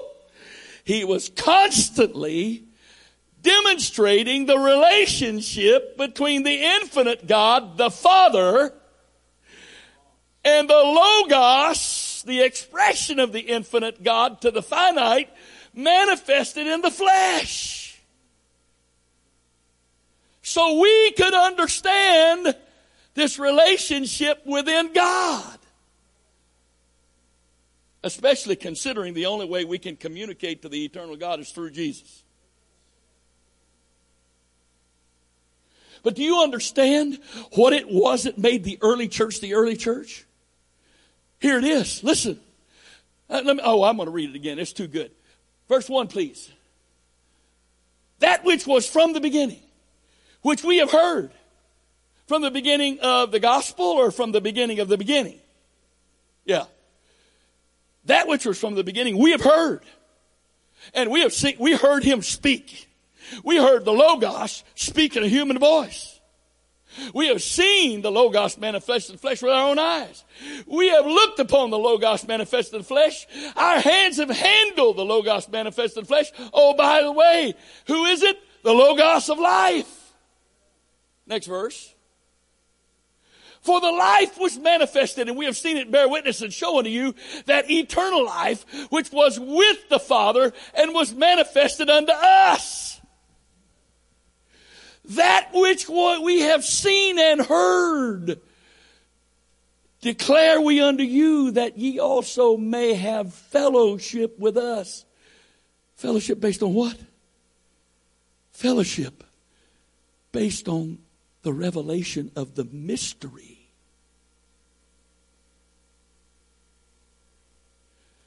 And truly, our fellowship is with the infinite God and his expression to the finite, his son Jesus Christ. That's the basis of the fellowship. Now, whatever that verse was in Ephesians 3 that we stopped at, I'm counting on you to take me back to that because I forgot it. Is it verse 9? Is it? Wow. There is hope when the anointing anoints the old brain in there. Praise God. To make all men see. This was Paul's calling. To make all men see what is the fellowship of the mystery. The fellowship of the mystery. And again, don't forget something here. The word mystery does not mean incomprehensible. It means a secret that has been hidden and is now revealed. It was taken from the Greek secret societies. And when you joined the Greek secret society, they had this, uh, this knowledge that was they were only privy to in, in other words what they were about and who what their purpose was and all this and all this stuff that defined who they were what they were what they were about was called mysterion and the Holy Ghost took that word out of that and applied it here in the same context. God has secrets. And the way he demonstrates who's a part of him is he reveals the secrets to you and then we fellowship one with another because the secrets were revealed to us. And this mystery being revealed what God has started, and I am not foolish enough to think that God is speaking this only to me. I'm not going to hell. I mean, I'm not entertaining such thoughts.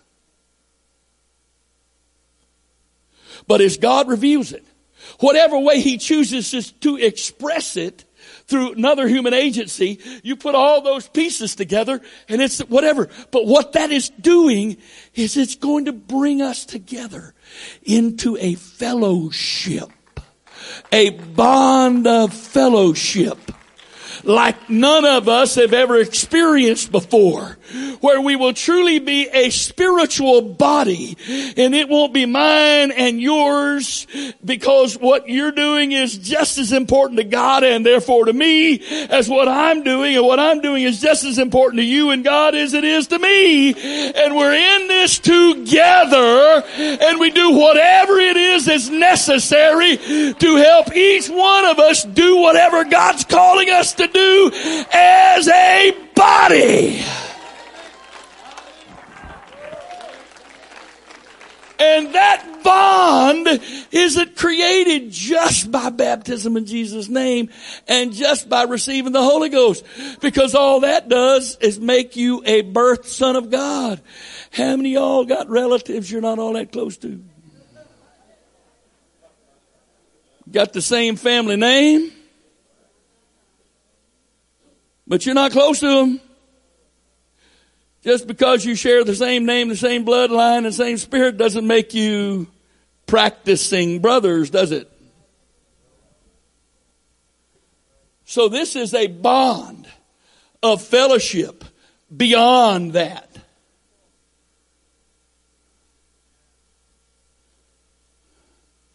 And it's going to be produced by the revelation of the mystery. For those who receive it. And I don't mean this instant. for those that receive it. Because you see, none of this is mine. And my prayer is uh, whoever else God has given this to and they're ministering it, praise God. The more the merrier, that's the be- more the better. Okay? But just from this part, the prayer is that you will take this spirit of revelation and you will go home and let the spirit of revelation give it to you for you, where it, it's not something somebody else said, it's yours. And then you begin to share it with others, not quoting somebody else, but telling others what God has shown you. And then we begin to realize, hey, wait a minute. God's talking to you, basically the same thing he's saying to me. Then that means he's joining us together here. We need to begin to be one together. Really one. Really one.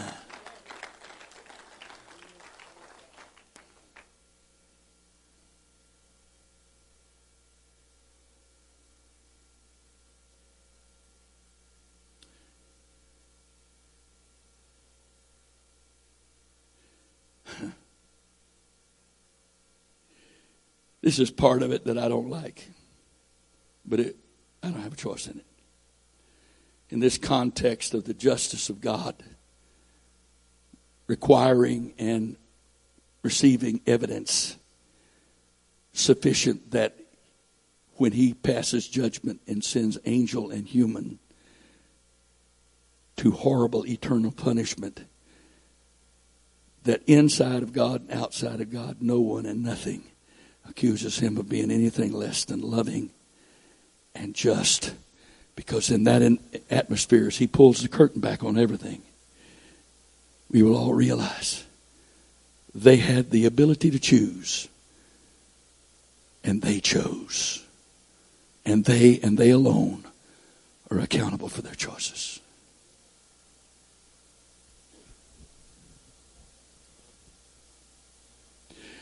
Here's the thing that's so amazing to me God created Lucifer and put him in a perfect environment. And he made his body of the substance of God Himself, spirit. And in perpetual fellowship with God, with a nature that was divine in essence. In that environment, iniquity was found in him. Why? Why was he given one chance and that was it? Why was there no second chance for Lucifer and all those angels?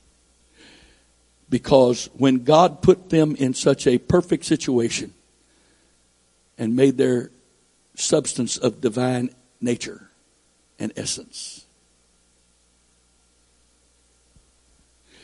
he gave Lucifer and all the angels the ability to choose, but he did not give them the right to choose. So, therefore, one ch- chance, it's all over with, no redemption. He was finished. Do you know why he hates you so much? Because we were made lower than the angels. We not only weren't made out of spirit, we were made out of dirt.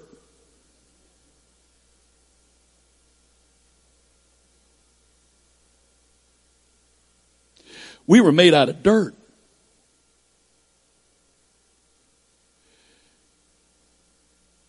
We were also given the power to choose but different than the adversary, we were given the obligation and responsibility to choose. He was put in a perfect place where all he had to do was not choose, just continue as he was. We were created of flesh. So to have God, Lucifer was created with God. He, his only choice was to get rid of God. You and I were created without God. We have to choose to have God if we want God. So therefore, Lucifer makes one choice, even though he had the power to choose, he did not have the right to choose, and he is banned forever, and as he and all of the angels that followed him are going to be cast into everlasting torment for that one choice. But you and I, we stand in jeopardy of that place simply by not choosing. Because not choosing is a choice.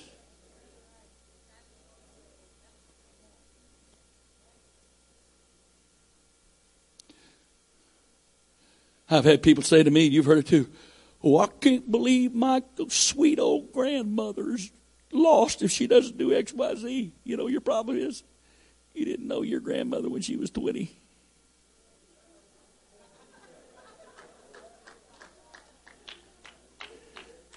You didn't know your grandmother when she was 15. You didn't know your grandmother when she was 25.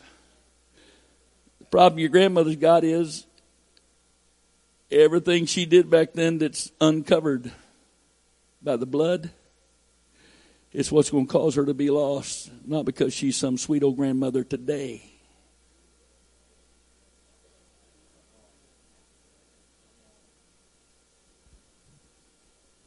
Because again, again, I know this. You, don't understand something. There's more good being done this last half hour, 45 minutes than has been done all this, this meeting. You know why? You are so tired you can't fuss with me.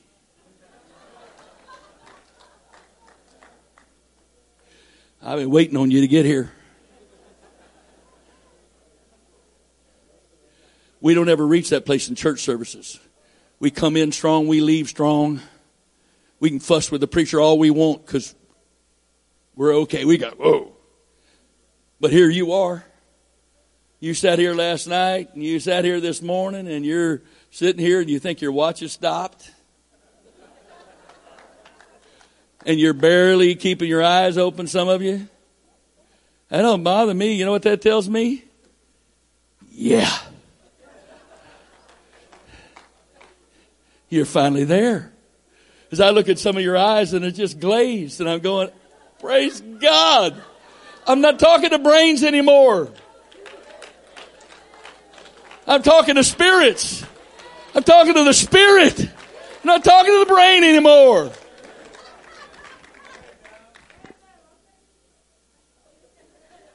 Like I said last night, some of some people say, my brain is full. Good. Good. Your spirit's not.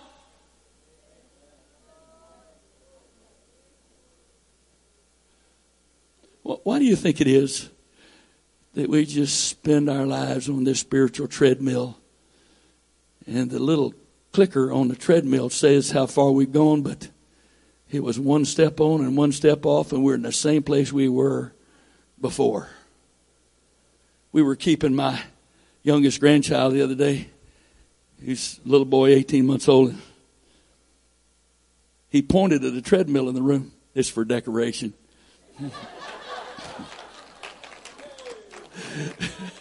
it,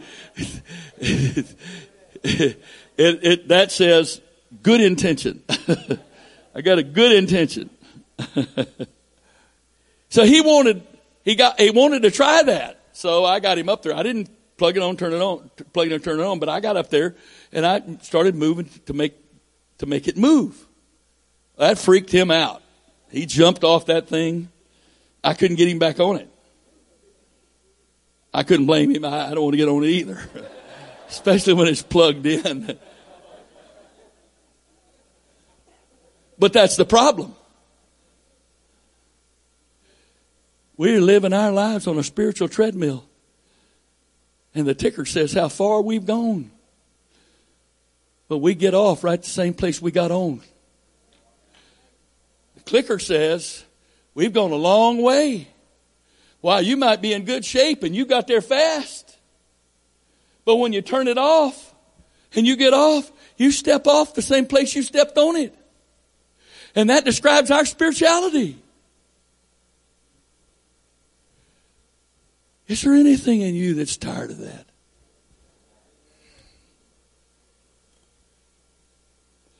Please don't misunderstand what I'm about to say. But do you ever get tired of going to church? The same old, same old, same old, same old.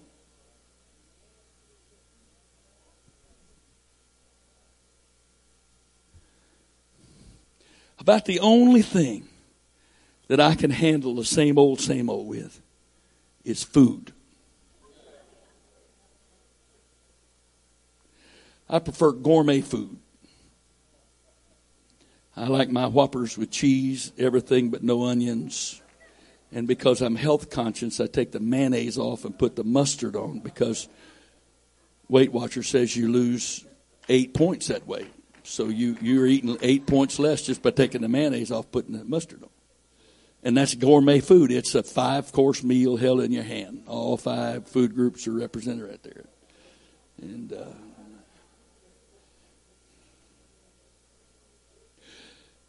I don't do this, but I could. And, and I know some of you are going to go, ew, that's your problem. But every, essentially every Sunday night after church, I have at least two banana sandwiches. I like them. No, no peanut butter. Peanut butter is too strong; takes away from the taste of the banana. It's mayonnaise, a little bit of sugar, and I, I could care less what you think about that. I like it. See?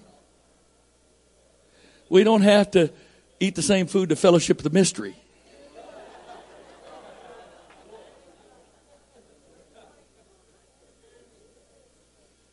Like candy. I don't I don't eat a large quantity of food. It's just what I eat. And I'm a task oriented person, so if I buy a bag of dove pieces, it just bothers me when there's anything left in that bag. Just. And my wife buys those Dove ice cream bars with that chocolate Dove ice cream on the outside and the vanilla ice cream in the middle. And three comes in a box. I don't care what the label says, that's a serving.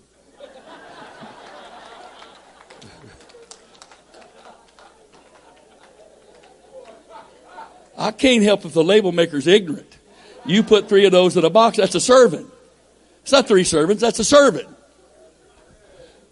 So the point I'm trying to make is in that area, it's about the only thing that I can do the same old, same old. Let me tell you something right now.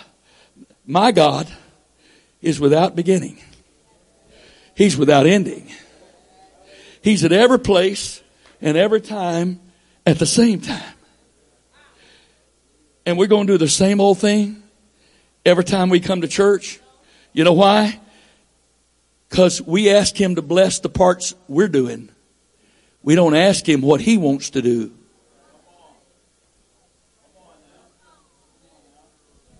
We don't ask Him. We just make assumptions because we're under the pressure of the assumptions of the people are coming because they got stuff to do. And you better get your stuff done in the amount of time they're going to give you.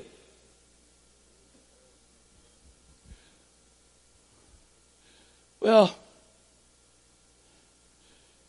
now this isn't toned down. You can be a prostitute if you want to. But I'm not selling my relationship out or my ministry out for people's money. And if they don't like how long I preach, there's other places that'll preach 20 minutes to them fine with me. I don't have a problem with that. Because they're not going to listen to what I want to say anyway. And they're not going to do what I believe anyway.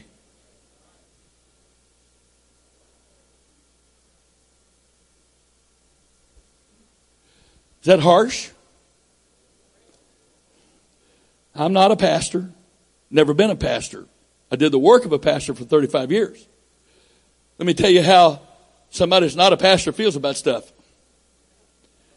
If you're going where I'm going, and anything I got, I won't give you. But if you're not going where I'm going, I'm only going to be courteous. And you will have a hard time getting any of my time.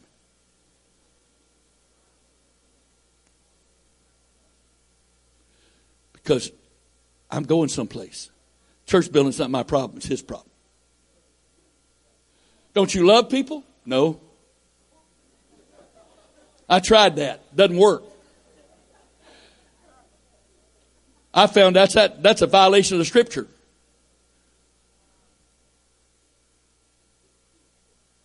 Okay. You want to stay a little longer?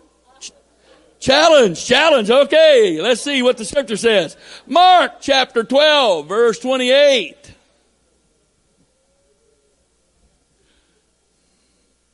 When the scribes came, having heard them reasoning together, perceiving that he answered them well, asked him, which is the first commandment of all? And Jesus answered him, the first of all the commandments is, Hear, O Israel, the Lord our God is one Lord. And thou shalt love the Lord thy God with all thy heart, with all thy soul, with all thy mind, with all thy strength. This is the first commandment. Next. And the second is like, namely this, thou shalt love thy neighbor as thyself. There is none other commandment greater than these. Three primary Greek words translated by the English word love. Eros, phileo, agape. Eros is not found in the, in the Greek New Testament. It's only found in classical Greek. It is the primary Greek word used in classical Greek for love. Phileo is found both in classical Greek and in the Greek New Testament. It is the height of, uh, of emotional love. Agape is not found in classical Greek. It's only found in Greek New Testament. Because it's a word that describes what the Greeks couldn't understand. God is not eros. God is not phileo. God is agape. And when the first commandment was written, it says, thou shalt agape the Lord your God with all your heart, soul, mind, and strength. And the second verse says, thou shalt agape thy neighbor as thyself. And 1 John 4, 19 says, we receive agape. We love God. We agape God by receiving agape first from God. What I said already, God doesn't ask of me anything He doesn't first provide to keep the first two commandments. I've got to love God and people and myself with agape, and that's not human, it's divine, and the only source of getting agape, uh, of having agape to give to God and to others and to myself is to receive agape as a gift from God. So I tried loving people with phileo, but it doesn't work. See there? I'm not so horrible as you thought. Because I want to love people. But trying to love people with human emotion just about destroyed me and everybody around me.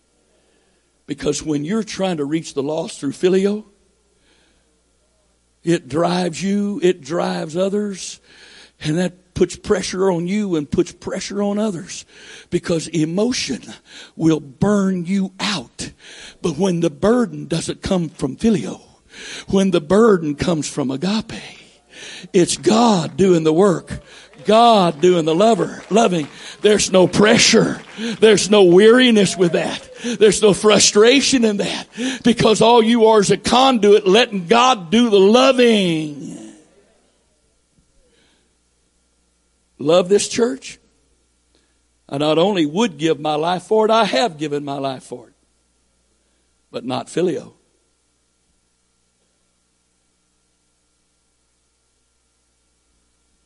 Love my wife, love my sons, my daughters, my grandchildren. Yeah. It's possible I would give my life to them through phileo. But greater agape hath no man than this, that he would lay down his life for his friends. Peter, do you agape me? Lord, you know that I phileo you. Second time, Peter, do you agape me? Lord, you know I phileo you. Third time, this is the Greek. Peter, do you really phileo me? Uh, Lord, you know all things. See, that whole scenario didn't make any sense in the English.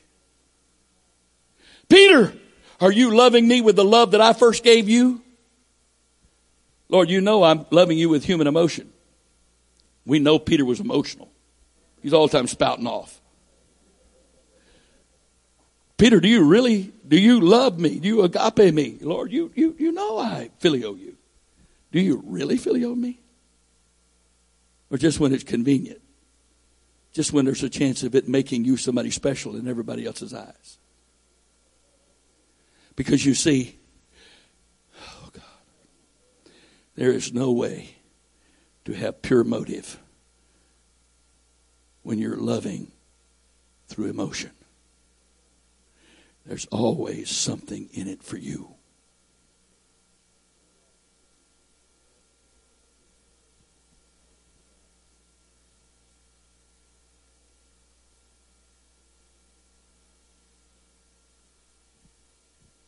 Always.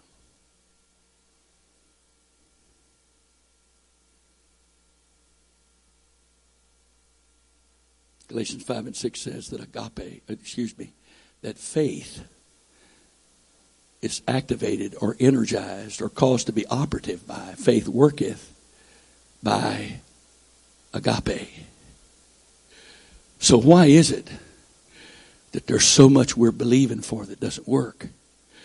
Because the power behind our faith is emotion, not agape. And so our church services have become celebrations of phileo.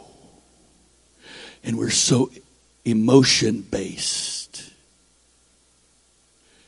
But agape comes from the Spirit and is first spiritual before it's anything else.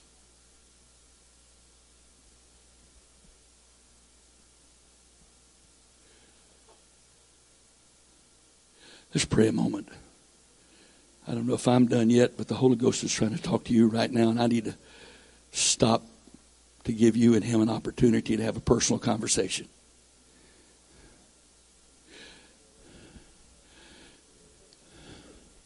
You don't have to sit there. I don't know how long it's going to be, but if you need to stand up, sit down, get prostrate, prostrate, you're welcome to do that. Because you and I, right now, need to have a conversation with Jesus. Brother Wright, what does this have to do with Cold War? Everything. Everything. Because true victory in spiritual warfare is first and foremost motive based. Don't rejoice over the fact that devils are subject to, to you through his name. There's a greater purpose here. There's a greater call. There's a greater motive. There's a greater reason for being here. My, my, my, my, my. Come on, go beyond your flesh and your fatigue and just spiritually, spiritually tap in just a little bit deeper right now. And feel the flow at that deeper level. Come on. Feel the flow that's there at the deeper level. It's not on the surface level where your flesh is fatigued and your brain is tired. But it's there if you go a little deeper. Oh, is it ever more there if you go a little deeper? My, my, my, my, my. Hitahalarobokutataha. Hikalarorobokoratatatabahaya. Come on. If you haven't learned how to do this yet, you need to. If you're praying in the Spirit, don't stop that. But at the same time, you and Jesus have a conversation in your mind. Let your spirit pray what your spirit needs to pray. But then in your mind, you can talk to Jesus. Have mercy, Jesus. Help us, Jesus. Remember our frame. We're made out of dirt. Remember our frame, Lord. Remember our frame, Lord. We're just dirt. Have mercy on us, Lord. Take us beyond ourselves. Take us beyond our, our motives. Take us beyond our pride. Take us beyond our goals. Take us beyond our purposes. Take us beyond what, what we desire. Take us beyond our, our emotions. Take us into your spirit, Father. Take us into your spirit, Father. Take us into your spirit, Father. Take us into your spirit, Father.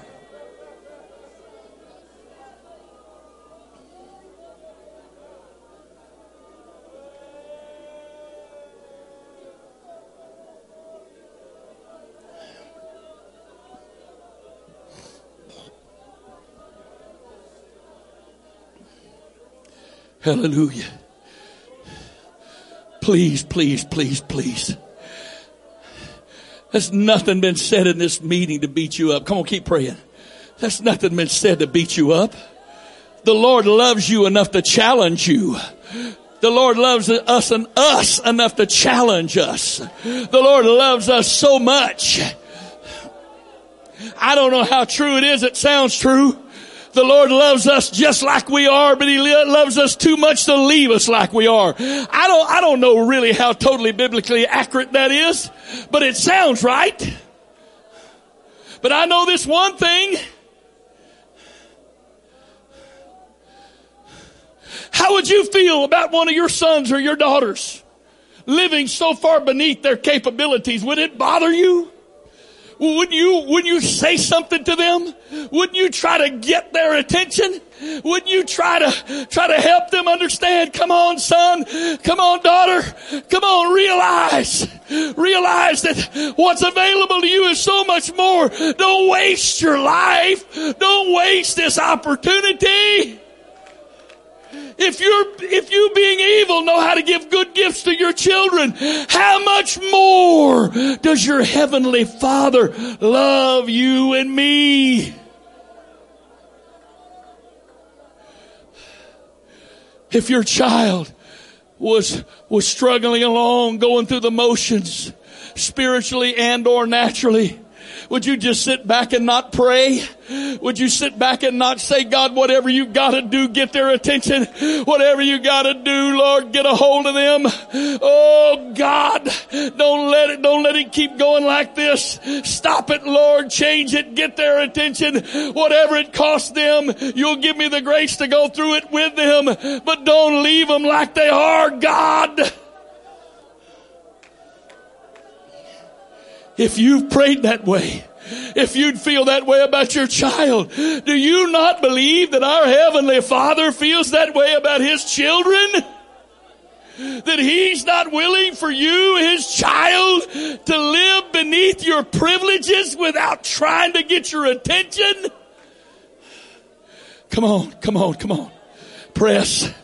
Press past the flesh. You're not pressing God. It's not God you're pressing. You're pressing past your flesh. Some of you want to get up right now. You want to go have a meal. That little snack is gone. You're tired. You're ready to do something else. That's not you. That's not your spirit. That's not the spirit that caused you to come to this meeting. That's just flesh. You got flesh. I got flesh. Everybody's got flesh. Don't let flesh win. Press. Press past it. Press past it. Come on. Come on, don't settle. Don't settle.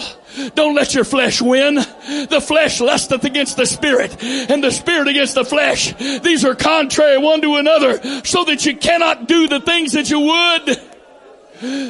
But it's your choice. Don't let flesh win.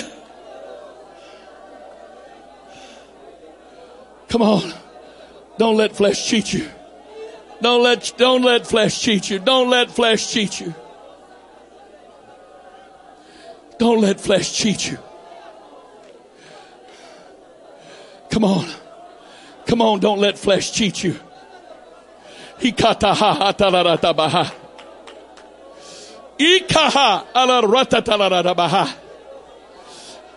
kusakataha.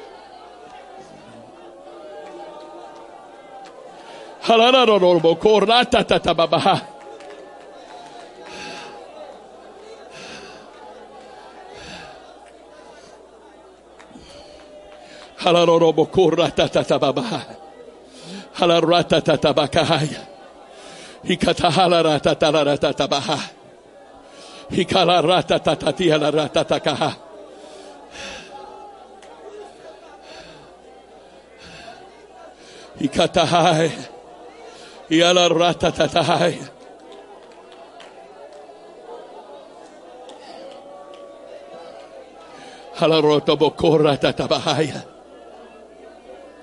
Come on, receive it. Receive it. Your loving Heavenly Father is offering it. Receive it. Come on, receive it. Don't let flesh, don't let self will, don't let the iniquity of wanting to be in control and run your own life and make your own decisions cheat you out of what God's got for you. Come on. Come on. Hikaha ala radabataha. Hikie kala rotaratatahaya. Hey. Helamaha. Helaramaha namaha. Halarorobokuratatababahaya. in the name of Jesus. My makusiki e batata bobotu atabahu tahabaha. Iamurutaha asiki e abahataha.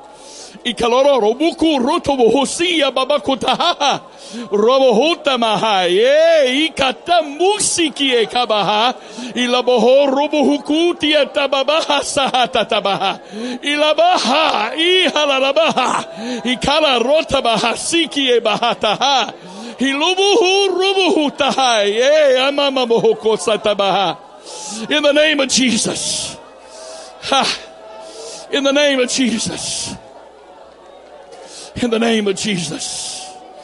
My, my, my, my, my, my. Ha. Alara bahai. Alara bahai. Alara bahai. Alara bokora tatara tatabahai. Alara tatabakoteti tatai.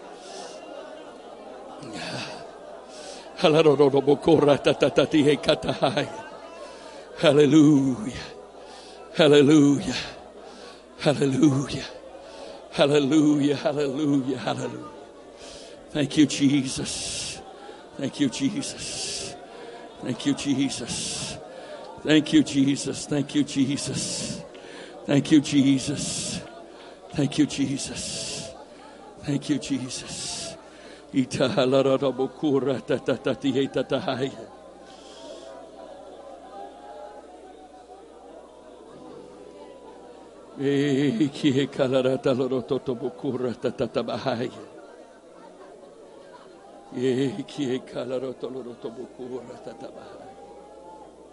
Thank you, Father. Thank you, Father. Thank you, Father. Thank you, Father.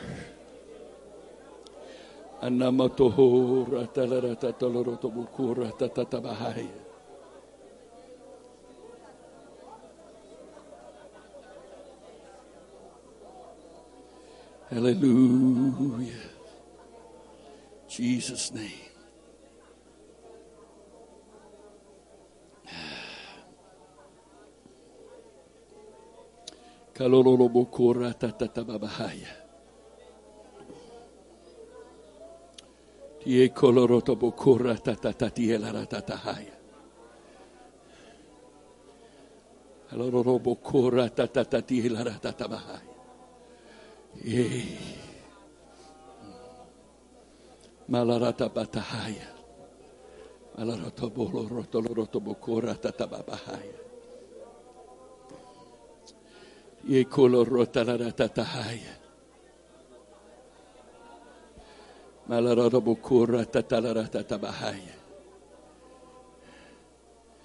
Me kie kalarata lorota boteta tata. Alarara batatahaya. Ooh, Jesus. I bind you, devil, in the name of the Lord Jesus Christ. You will not hinder or stop this voice in Jesus' name. Jesus' name.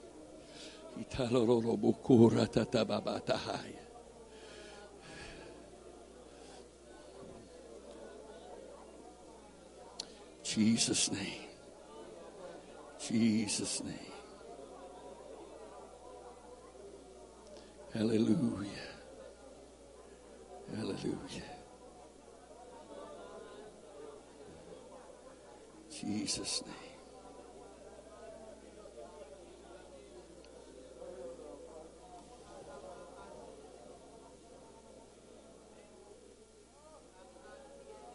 来了就不哭。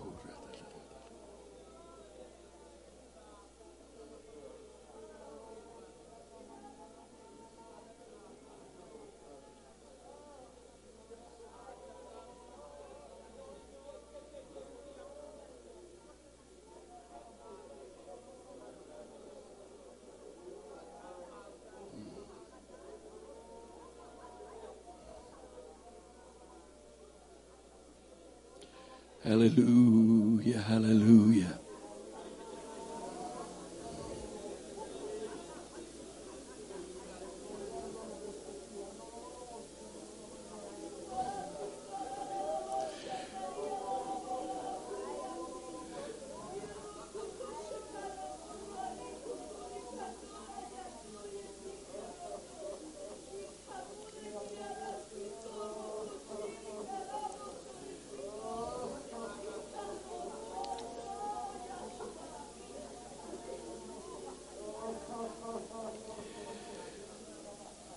We're going to do something, and here's the basis for it. Ephesians 1 5 says, having predestinated us unto the adoption of children by Jesus Christ to himself, according to the good pleasure of his will, to the praise of the glory of his grace, wherein he hath made us accepted in the beloved. And then verse 12 says this that we should be to the praise of his glory who first trusted in Christ. In verse 14, which is the earnest of our inheritance until the day, until the redemption of the purchased possession, unto the praise of his glory. Obviously, you picked up quickly the common phrase in those three verses that Paul used in just a matter of eight verses. The praise of his glory. We're going to close this session out by standing up and giving praise to his glory.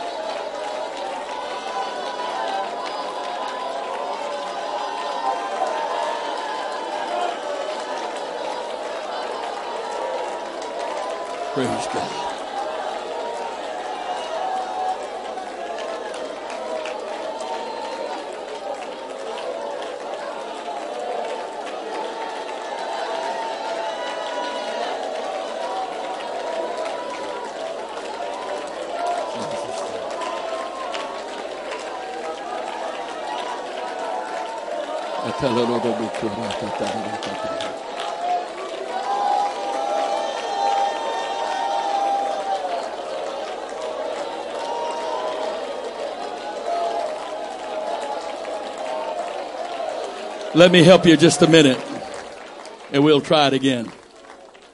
When the word is used, glory is used in the context, talking about men and whatever, its most fundamental literal meaning is included or intended, which means opinion and the application of that opinion called boasting. That's why no man should glory in his presence meaning no man should take or use the things of God to affect the opinions of other people about himself in boasting in whatever form that boasting takes. But when the word glory is used in reference to God, most commentators say it, it's really referring to the self manifestation and the self revelation of God the glory of God is God manifesting himself and revealing himself. And that's what he's been doing here in the Spirit and through the Word. Can we now praise his glory? what He is revealing. Praise Him and thank Him for what He is revealing to you about Himself. Yeah. Yeah. Hallelujah. Hallelujah, hallelujah, hallelujah. Hallelujah. In the name of Jesus. In the name of Jesus. In the name of Jesus.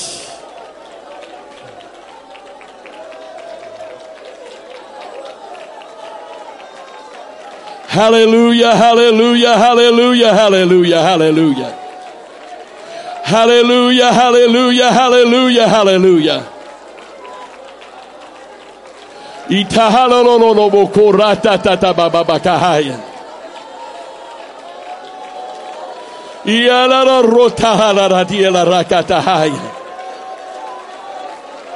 Hallelujah. Hallelujah.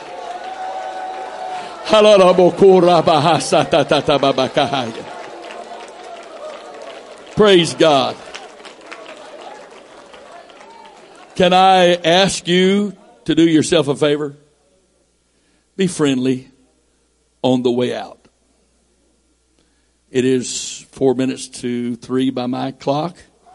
I'll be picking up the microphone in four hours. We will be starting again back here at 7. Be friendly. You see somebody you don't know, shake their hand. You see somebody you do know, shake their hand. Don't stand and have some long conversation. Go get some rest. Go get some food. And not necessarily in that order, and come back. Okay? And you'll feel better and ready to go. Okay? God bless you.